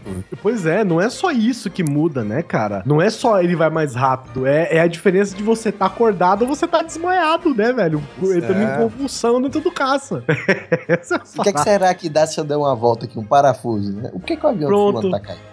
É, o cara, o cara tem um piripaque, velho. Isso mostra muito essa megalomania deles, né? Você vê tanque de 200 toneladas, avião que voa mil por hora, e assim vai indo. Eles tinham essa necessidade de ser uma coisa É, grande, tudo um isso, absurdo. tudo isso também, ao meu ver, inclusive esses apitos aí, o próprio V1, V2, é, o tanque, essas paradas, eles são tudo também pra você causar a imponência da guerra, né, cara? Porque você imagina É. que você tem um tanque, você tem um tanque de 200 toneladas, sei lá, vamos dizer que ele funciona direito, ele deu certo, né? Você tem, sei lá, cinco tanques inimigos, os cinco metem bala no seu tanque, seu tanque tá inteiro, velho, funcionando e metendo bala de volta, porra, pensa nisso. Tem a questão da propaganda, né? Mas, É? mas aí tá. Ele- eles tinham um projeto dele, chamava Tiger, só que o, o, o Tiger era muito caro e muito difícil de ser feito. Era um, tipo, o- como o Guizão falou também, os soviéticos produziam um tanque meia boca, só que eles produziam por minuto. É, pois é, os assim, alemães gente, um tanque bom, dá- só que era por É. dia, a cada uma semana saía dois, aí pô. É, não dá pra explicar. Não, não, não- assim, a gente falando, né? Porque eu não tenho os números exatos, aqui não vou saber os números exatos, mas é uma diferença ridícula. Entendeu? Sim. Tipo, enquanto, enquanto os alemães faziam um tanque, os, os, sei lá, os russos já tinham feito 25 tanques, entendeu? É, eles iam E muito aí- mais pela qualidade do que pela quantidade, né? Só que Cara, eles- infelizmente não ganha guerra isso, né? Exatamente. E aí o que, que você faz? Quando você tem 25 tanques e o seu inimigo tá começando a construir o segundo tanque, você pega os seus 25 tanques e destrói a fábrica de tanque do cara. entendeu? É muito mais fácil. e era isso que Vocês acontecia, esse, né? Esse videozinho que eu botei aí tem 30 segundos dos lançamentos dos V2. É uma maravilha. Os lançamentos Nossa, que dão Já errado. deu bosta esse aí já. Caralho, como é difícil, velho. Nossa, velho, só merda. Não, não pra mim. Vê né? quando um cai. Tem um que cai aí que derrama o combustível. Desgraça. É, ele derramou o combustível aqui um segundo. Você vê a quantidade de combustível que não tinha pra levantar esse negócio. A gente que trabalhava nessa merda. Quem tinha que ficar do lado. Tá funcionando, Zé? Tá assim. Eita, patrão, virou um pouquinho. Coisa. deixa solto, deixa solto, corre.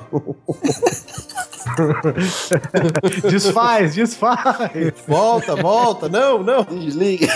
Solta na banguela, isso daí que vai longe. Uma das outras coisas também que já não são as grandes máquinas de guerra, mas mostra como né, a imbecilidade não, não tem. Não, não, quer, não é questão de raça, né? A zoeira Talvez não os- tem limite. né? Talvez os arianos, né? você, talvez você ser um ariano não seja exatamente uma vantagem, né?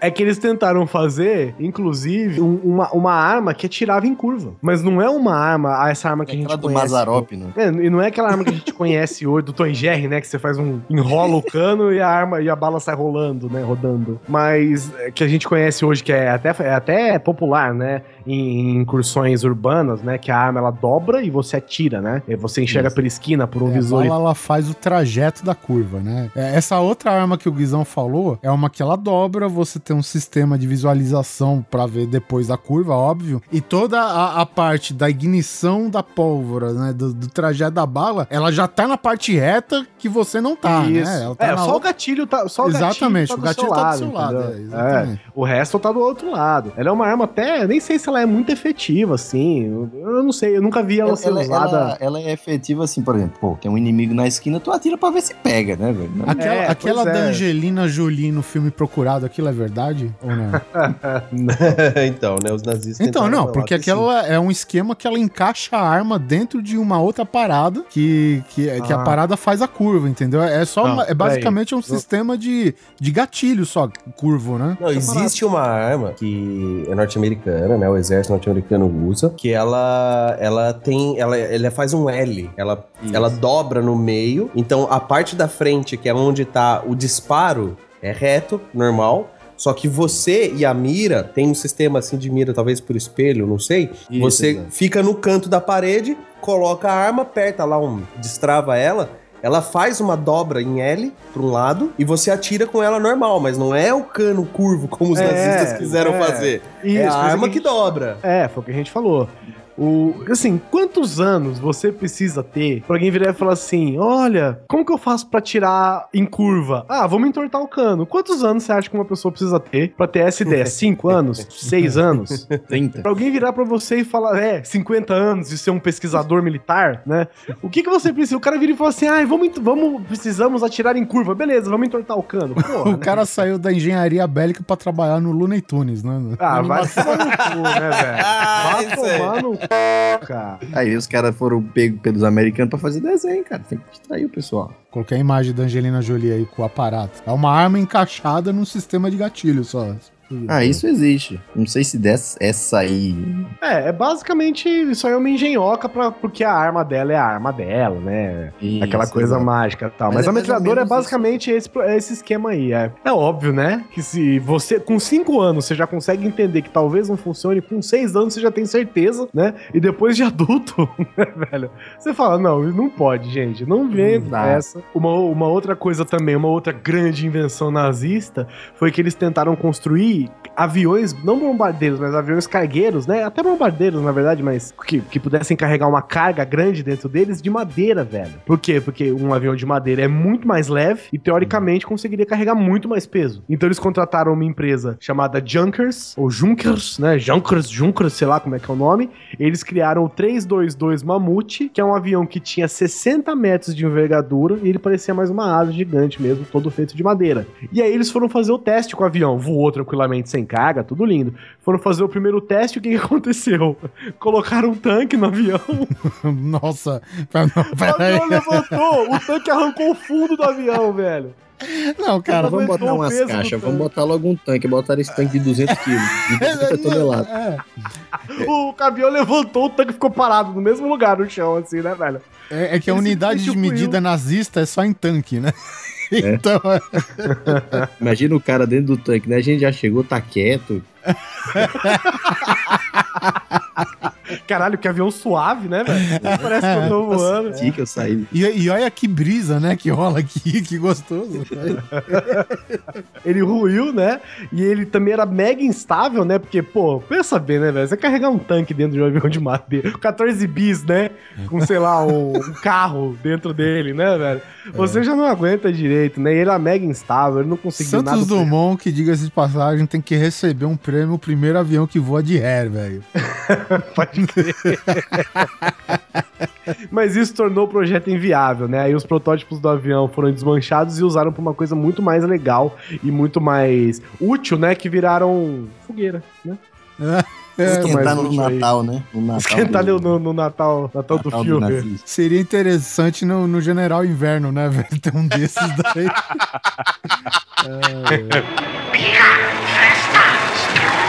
Falando Fala do Gustavo.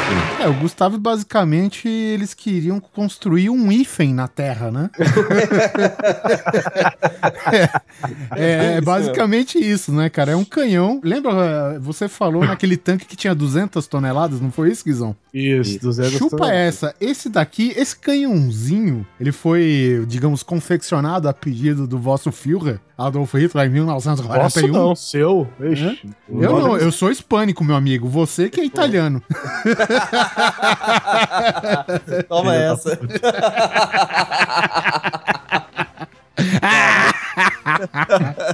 Eu acho que não, não há o que falar. Seu ariano de merda. Você também nasceu em abril, ô, Guizão? Não, eu sou aquariano de merda.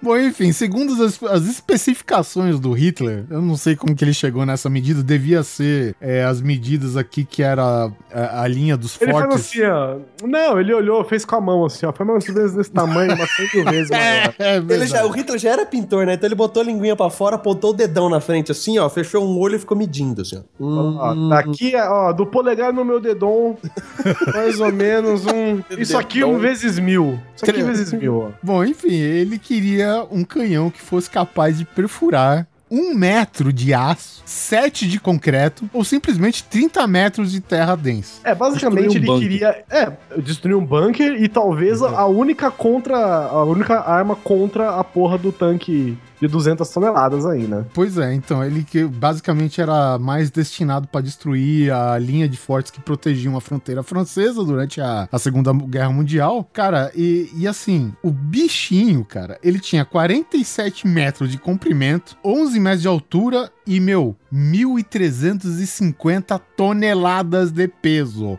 Caramba, bicho.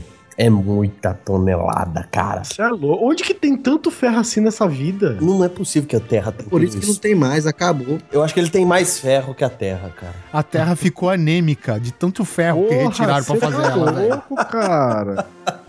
Cara, 500 soldados pra montar essa merda, velho. E mais 500 pra levar as partes. né? 500 pra montar, Não, e operar e, esse e mais troço, de velho. 50, mais de 50 horas pra preparar essa merda pra dar um tiro. E nem foi usado. Os caras vamos usar na linha Maginot ali Deu na tempo de França. começar e aca- até começar acabou a guerra, né? Vamos No primeiro você dia os caras começaram a montar. Né? Antes No de último começar até a terminar tirar- acabou a guerra. Antes de começar a tirar, os caras descobriram um jeito de atravessar a linha de defesa francesa. Pronto, acabou. É. Pra né? passar por ali. Ah, Não, então só- eu precisei desse canhão. Só pra gente ter uma ideia, esse negócio aí não era um como. Às vezes a gente pensa num canhão, né? A gente imagina como se ele andasse num tanque, ou numa esteira, ou sobre um caminhão. Não, o bicho é tão tenso que ele tinha que andar sobre uma linha férrea. Ele foi construído sobre vagões de trem mesmo, porque era a única forma de transportar esse negócio com mais de 1.300 toneladas.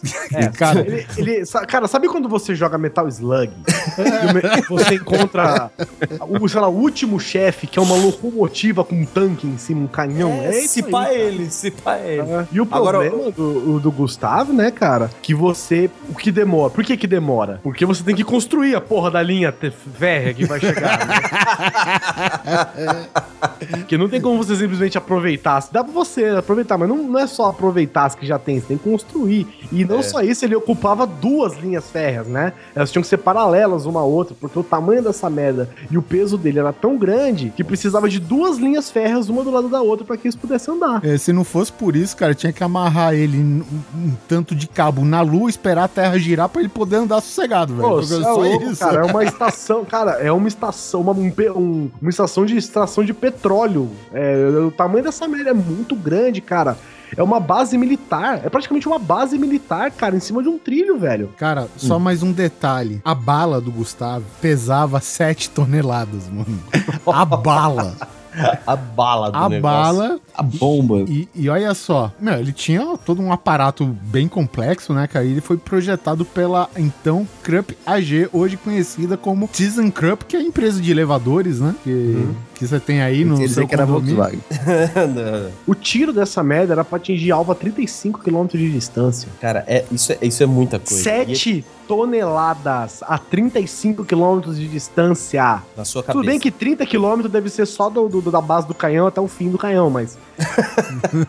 35 km de distância. Cara, pode ser simplesmente uma bala de chumbo. Sem Ele- brincadeira, ele- não precisa ser uma bomba, não precisa ser explosiva. É só uma bala de chumbo, velho. A 7 toneladas a 35 km de distância, imagina o pau que essa merda vai. Nossa, cara. E outra. Cara, a você acerta a mais bala- ou menos. Você acerta na fronteira, numa, numa, numa falha Tá geológica, você divide o país, velho. Você pá, bate a, no bala, meio, a, racha. a- a bala do, do Gustavo tinha 800 milímetros. né? Eles queriam acertar San Andreas com essa porra, né? Acho Cara, você se atira numa falha geográfica, né, cara? Num- Numa placa tectônica, na divisa de uma placa tectônica, você divide o país, velho. Você tá louco, olha que paulada, velho. O Gustav, A bala- originalmente, ele foi projetado pra ir no, no dia D, né? Pra defender o dia D. Só que o serviço de inteligência dos aliados foi tão bom pra tentar despistar o local exato que quando os, alema- quando os alemães descobriram aonde seria a invasão, não deu pra levar o Gustav. Descobriram que ele só chegaria no dia G.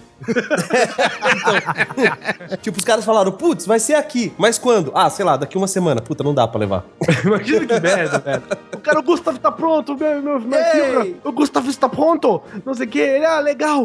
Vamos levar lá então. Descobrimos onde é. Vamos levar onde fica. Ah, Daqui 150 quilômetros. Pô. Melhor Vamos deixar chegar. esperar que eles passem por aqui. vamos deixar chegar. É, e, e já é bom recarregando no meio do caminho, né, velho? Porque 7 toneladas, meu amigo, não é fácil, não. Deixar uma, deixar uma bala reserva. né? O- o- o- a, a- a bala do, do Gustav, ela, é- ela é maior que a bala da V3.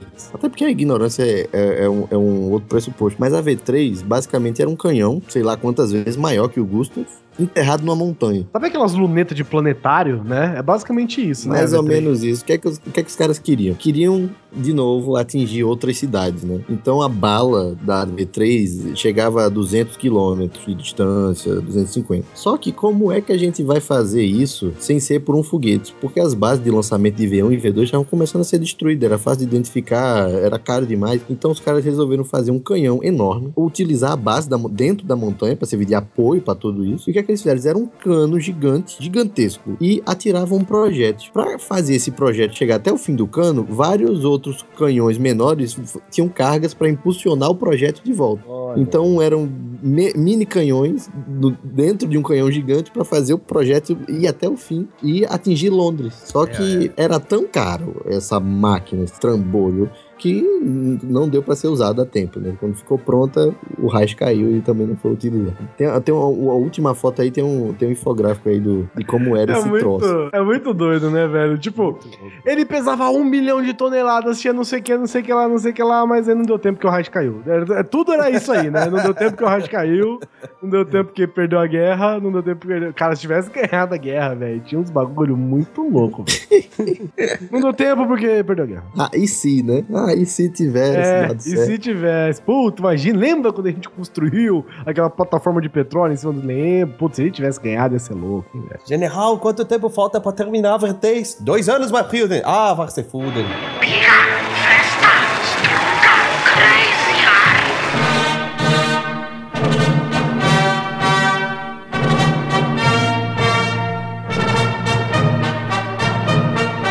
Nós deixamos o melhor pro final.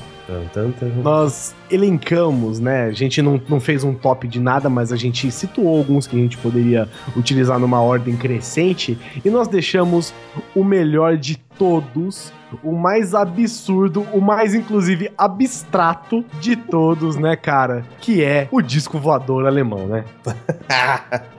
Mais conhecido como Die Glock, né? Die Glock. Die Glock. Que é o disco voador alemão, Liber Pérez? É, o Die Glock, na verdade, se eu não me engano, se ser traduzido do alemão aí, significa sino, né? É, isso. É, ele é mais uma dessas super armas aí do, do Reich. Dizem que o projeto, dizem, né? Isso daqui a gente vai tratar tudo naquele velho esquema do, do nosso cast de OVNIs, né? Supostamente, né? Ele era um projeto tão secreto que nem sequer o Hitler sabia. Há essa hipótese. né? Pensando quanto bizarro já é isso agora. Tipo, começando assim. Aquela velha história. Que isso? A nossa arma Pode, secreta. mas Conta, conta pro Hitler que vai dar certo, mas faz. Vai que o Reich cai, né? É. É. Então, então, na verdade, qual que era um dos grandes problemas, principalmente na parte, né, de. Da- na parte de, de guerra aérea da, da Alemanha até então, era justamente é, pista para decolar, né? O que acontecia? Pô, se avistava uma área própria para decolagem, né? Ou base aérea de- da, da Alemanha, se bombardeava, cara. Você inutilizava a parte da pista. Basicamente, os aviões precisavam de cerca de 300 a 400 metros para decolar. E você destruindo isso, cara, é, né? Você frustrava a, a iniciativa do, do inimigo logo no começo, né? Então, um dos estudos do, digamos assim, né? Desse birô paranormal aí, né? Da, esse grupo de cientista maluco, né? Do Isso. nazista. Guru, né? De, de, de turbante. É, eram sistemas, cara, que tinham decolagem vertical, né? Era uma das, digamos, da- das premissas, né? Você resolver essa parte. Não digamos que isso foi, assim, é, visto no decorrer da guerra, né? Assim, é, é uma chance, porque quando você faz um aeroporto, digamos assim, uma base aérea, ela é faci- facilmente avistada pelo inimigo, né, cara? O inimigo que tá vindo de avião. Então, uma das coisas que você tem que pensar antes é de você ter espaço útil para decolar. E o esquema que a gente conhece aí, sei lá, com o Harrier, né? Hoje é talvez um- uma das aeronaves mais conhecidas de, de guerra aí, que é- ele tem um sistema de decolagem vertical, só que pra época, O F-35 também, o jato, né? Os helicópteros, né, gente? né, e helicópteros, né? Mas nós estamos falando de 1940 e bolinha, né? É, calma, né? A gente tá falando que é a mesma galera que inventou o caça, né? Então não tinha essa tecnologia tão desenvolvida, né? A questão, né, do, do suposto OVNI nazista, que o pessoal, né, talvez erroneamente chame, né, é, veio a partir de, de algumas denúncias, informações que vieram a público através do jornalista polone- polonês Igor Wikowski, né, e- ele até, tipo, uns 15 anos atrás, ele descobriu, né, digamos assim, superiores da SS, né, que acabaram se rendendo, talvez, às nobres técnicas de torturas do Ocidente, e talvez abriram o bico, né, e ele descobriu alguns dados transcritos aí é, do interrogatório do ex-oficial da SS chamado Joseph Sporenberg.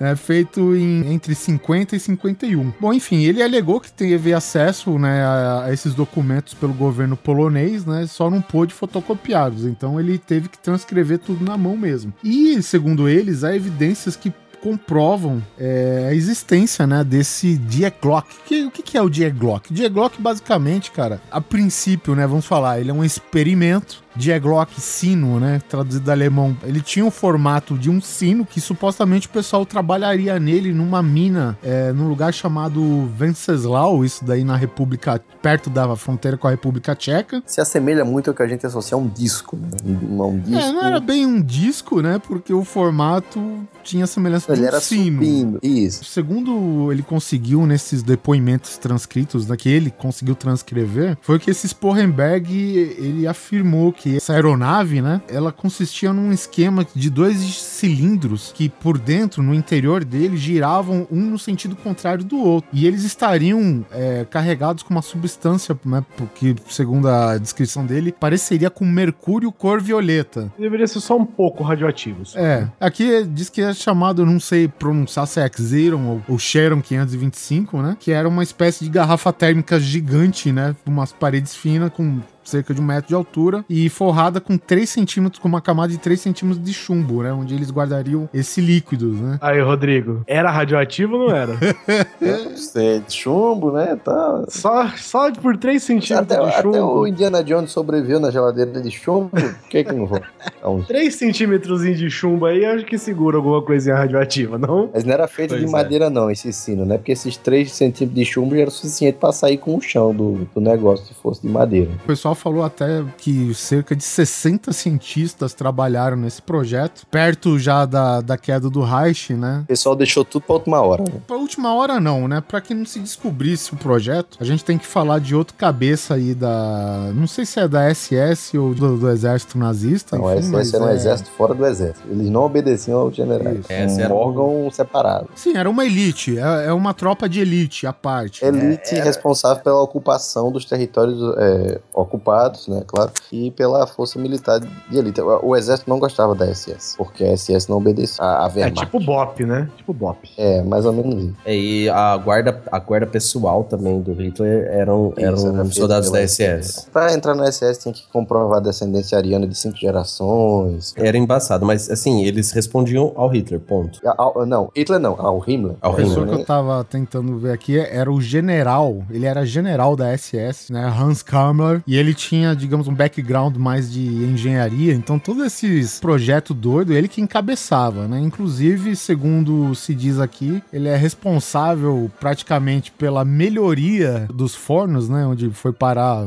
muitos judeus lá, digamos assim, a performance do, do forno, né, Deixou o negócio mais eficiente. hora mais eficiente, exatamente. Segundo dizem, né, ele estava encabeçando também o projeto do Die Clock, aqui no caso, e que ele, velho, foi responsável de, de mandar para vala os 60 cientistas que trabalharam no projeto, fora os outros judeus, né, que, que era mais ou menos a, a força braçal do- né, do- dos projetos. E, meu, todo mundo foi pra vala, né? É, porque é claro, né? O que você faz quando você tem um projeto que é impossível de ser alcançado e as pessoas não conseguem alcançá-lo, né? Você manda todo mundo no é segredo do Estado, né? Segredo do É, Estado. é. que Ninguém descobriu Verdade. isso aqui. Até porque esses caras, nessas horas, assim, é, apesar de estar evidente que a Alemanha ia perder, ninguém ti- tinha a, a impressão de que tudo realmente iria acabar. É, no final ia aparecer alguma solução, então a gente tem que salvar o que é nosso, né? Só que no final tudo acabou mesmo. Inclusive existia até uma corrida para ver quem é que chegava mais perto do Instituto Nuclear alemão, porque havia suspeitas que os alemães tinham a tecnologia para criar uma bomba atômica. É, até pra conseguir a tecnologia, né? Por isso que ficou uma Exato. corrida. Teoricamente, essa invasão toda também tinha pra fazer parte de uma corrida bélica, né? Quem chegava primeiro. Sim, sim. É, eu não duvido nada O- que eles esse tiveram bomba motor- atômica também. Não, não, Esse- não, não, eles já é, não tiveram eles- a bomba. Eles, Mas eles a- teriam haveria até- feito se o Reich não tivesse caído, né? Isso.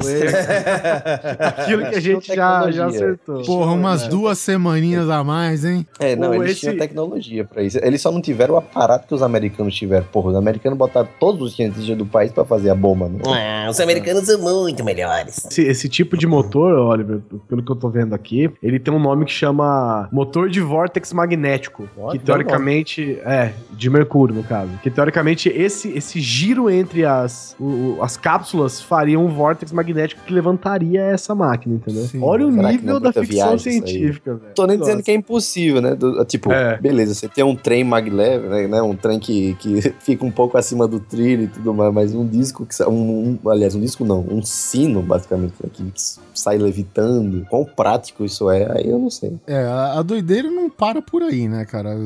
Vai um pouquinho mais além, né? O Dia Clock também dizia-se que quando ativado, cara, tinha nego que, sei lá, ficava a 200, 300 metros que sentia o gosto metálico na boca, velho, sabe? Caramba, velho. É, ninguém teve que ser apagado, não. Todo mundo morreu na quimioterapia. né? Exatamente, cara. Por isso que quando o pessoal continha ele, né, a parada era tipo armazenada em um lugar onde eles faziam confinamento pro bloco cerâmico, velho. Sabe, pra aguentar o calor, sem mencionar também camadas de borracha, né? E, a, e essas camadas de borracha não eram totalmente descartáveis, né? Elas eram retiradas e descartadas depois de cada uso. E lembrando, gente, que não é só isso não, né?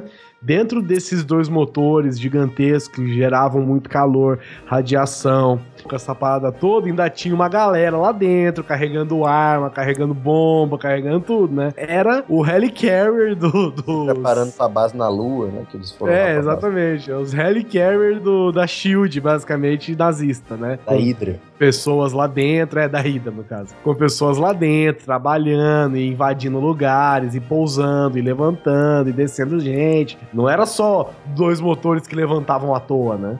É, na verdade o intuito era esse, né? Se eles conseguiram fazer outros 500, né? É porque existem inúmeros relatos de pilotos aliados durante a Segunda Guerra Mundial que teriam visto discos, objetos, é, enfim, a- cilíndricos e coisas do tipo que estariam voando. né? Aí o pessoal atribuiu a esse tipo de projeto que os alemães teriam uma espécie, bota aqui umas aspas gigantes, é, de discos voadores. né? Seria esse um projeto que teria ido. Aí tem um pessoal que extrapola, diz que os nazistas estão na lua, do lado escuro da lua até hoje. É, isso, isso daí já é uma parada mais pós-guerra, não? Não, é, é no final da guerra pro pós-guerra, aí É. você endoida aí É, com porque, Guerra Fria. Assim, tem tem, tem uns relatos disso, até bem depois, tipo, esse jornalista, né, que eu mencionei no início da matéria aqui, ele também achou uma parada, tipo, que parece tipo uma base, é, uma estrutura metálica, né, própria para, digamos, comportar alguma coisa que teria um grande peso sobre ela, né? Existe o papo que ela basicamente era para, sei lá, carregar uma, uma, uma torre de refrigeração, né? Era,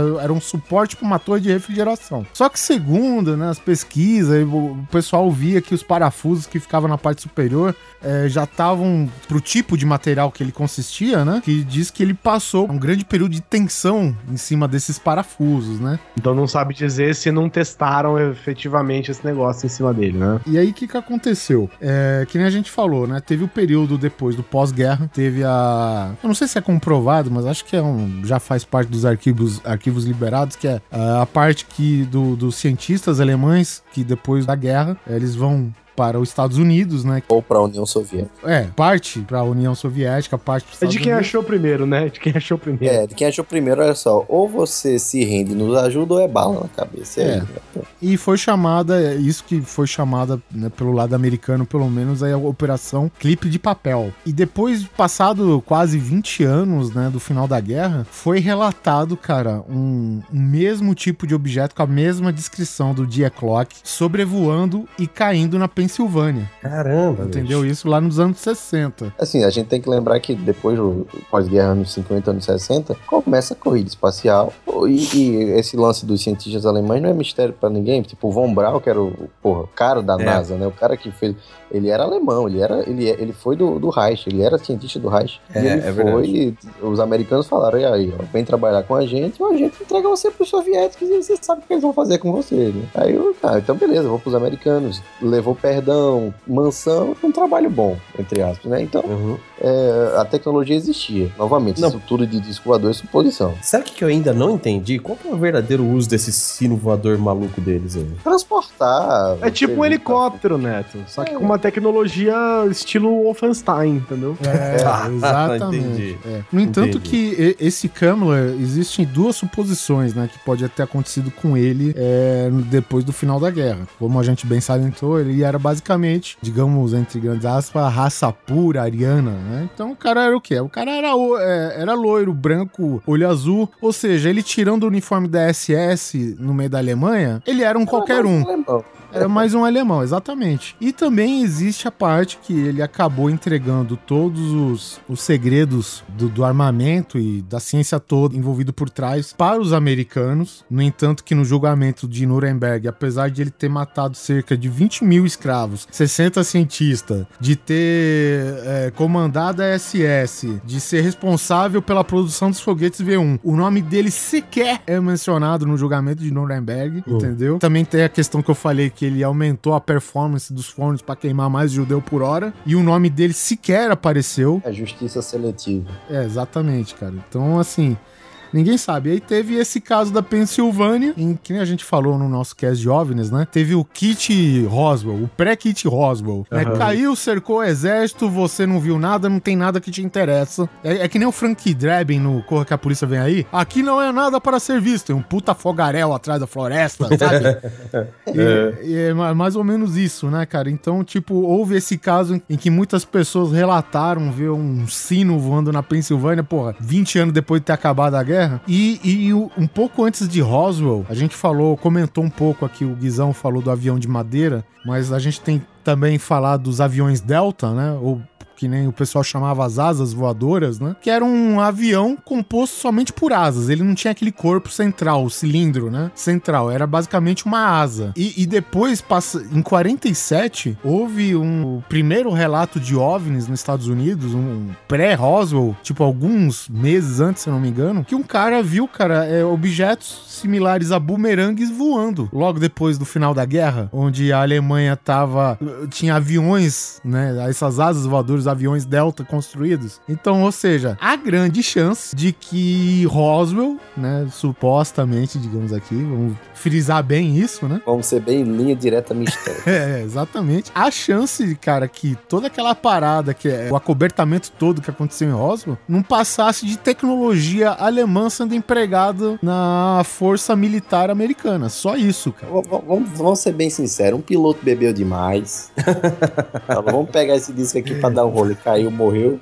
É. Aí, ele cercou a área e falou: cala a boca, ninguém viu nada. Eu, virou ô, senhor, o que, que é isso aqui que eu achei? É tecnologia nazista? Não, não, alienígena. Ah, tá bom, então. Oh, É, sim. Uh, meu E Deus. essa suástica aqui? Cala a boca. clássico, né? Essa Isso aqui é um símbolo alienígena, idiota. Ao contrário, você nunca prestou atenção, você é muito burro. E depois de tudo isso, né, como se não bastasse todas essas coisas absurdas que a gente viu aqui, recentemente, supostamente, ainda encontraram uma porra de uma mina na Polônia, né, com um trilho de trem, com um vagão nazista com mais de 300 toneladas de ouro nazista dentro dela. What? Não se é comprovado, mas aparentemente ela existe. A, a mina aparentemente existe. O que não se tem comprovação é que acharam realmente esse vagão de trem com 300 toneladas de ouro nazista. Se acharam, né? Já sumiram há muito tempo. É, é, e aí, inclusive o governo da Polônia insiste para que, que as pessoas não vão procurar isso, porque essas minas podem estar todas elas minadas por dentro. A mina tá minada. É, isso aí. As, as minas minadas. É, pra quem não sabe, o- os nazistas tinham uma coisa ah, bem comum que era, sabe, pilhar. Então, eles saíam pilhando, recolhendo as coisas da casa dos outros, onde passava. E eh, fora obras de arte, eh, além de taças e objetos de ouro, até os dentes das pessoas, né? Então, Pois é. E eles costumavam, eles costumavam guardar isso em cavernas prestes a se destruírem. exato. Então, E não seria o que que tão a gente vai- difícil. O que, que a gente vai fazer com essas 300 toneladas de ouro? Ah, não sei, vai que o Reich cai. Vem por aí. Deixa aí pra pagar as fina- a fiança depois, né? Só pra terminar, é, houve esse jornalista, ele teve acesso talvez ao um dos poucos caras que sobreviveram de- dessa pilha de, de cientistas, né? E diz que ele ligou, conseguiu comunicação com o cara, e o cara simplesmente falou, cara, que a parada do sino, velho, conseguia dobrar o tempo, o espaço, sabe? Ah, Pronto, sobe a música do Dr. Who. que, que não conseguia, que a- assim, ele não conseguia ir adiante e somente ir pro passado. Essa era a, o- É, a- então a linha mais absurda, né? É, a gente já dá pra ver, né, que não funcionou, né? Sabe que aí esse Porque- cara tava com medo, da- esse cara já tinha contado tudo, não tinha mais nada pra revelar pros caras. Os caras, vamos executar você. Não, tem mais uma coisa. Volta no tempo, tempo, volta no tempo. É, ele falou que o objeto ele podia criar um campo de torção. É, podia, podia pra É, caralho. é, as armas do É, Tesla. E aí, segundo aí, se você gerar um campo de torção, isso segundo as próprias palavras do cientista, é, se você gerar um campo de torção de magnitude suficiente, a teoria diz que você pode curvar as quatro dimensões do espaço ao redor do gerador, que seria o sino. Quando você curva o espaço, é, também curva o tempo. É, você só precisa explodir o planeta de tanta energia que você vai gerar pra fazer isso daí. É. pra Só de leve. Você só precisa destruir o sistema solar inteiro pra voltar 3 segundos de tempo. E essa história aqui, ela continua no Kung Fury. São, são os três segundos necessários pra você voltar e falar: não faça isso. Não faz, não.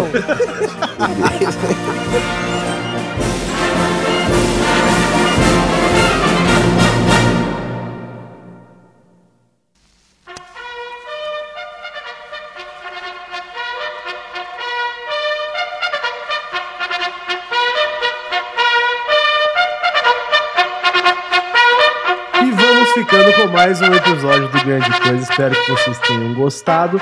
Não é o tipo de episódio, digamos assim, cheio de coisas boas, né? E motivos bons, porque a gente sabe a desgraceira que foi esse período, na verdade. A gente resolveu selecionar apenas uma faceta dele, né? Que foi exatamente essa loucura absurda que os nazistas fizeram, né?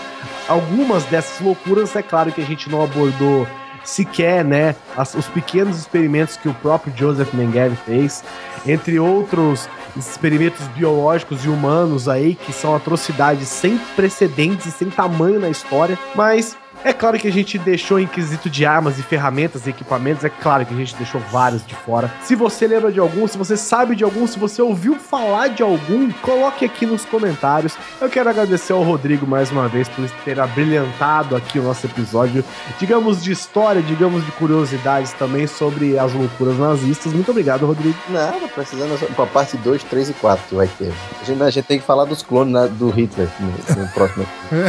Clone É do isso aí, Hitler. ó. Tantas coisas deixadas de fora. O Mecha Hitler também a gente deixou de fora. Entre outras tantas coisas. E não se esqueça de comentar, mandar o seu e-mail e nos vemos na próxima quinzena. Big Smile. Big Smash, Big Raio, né? É, era o que Big Smile.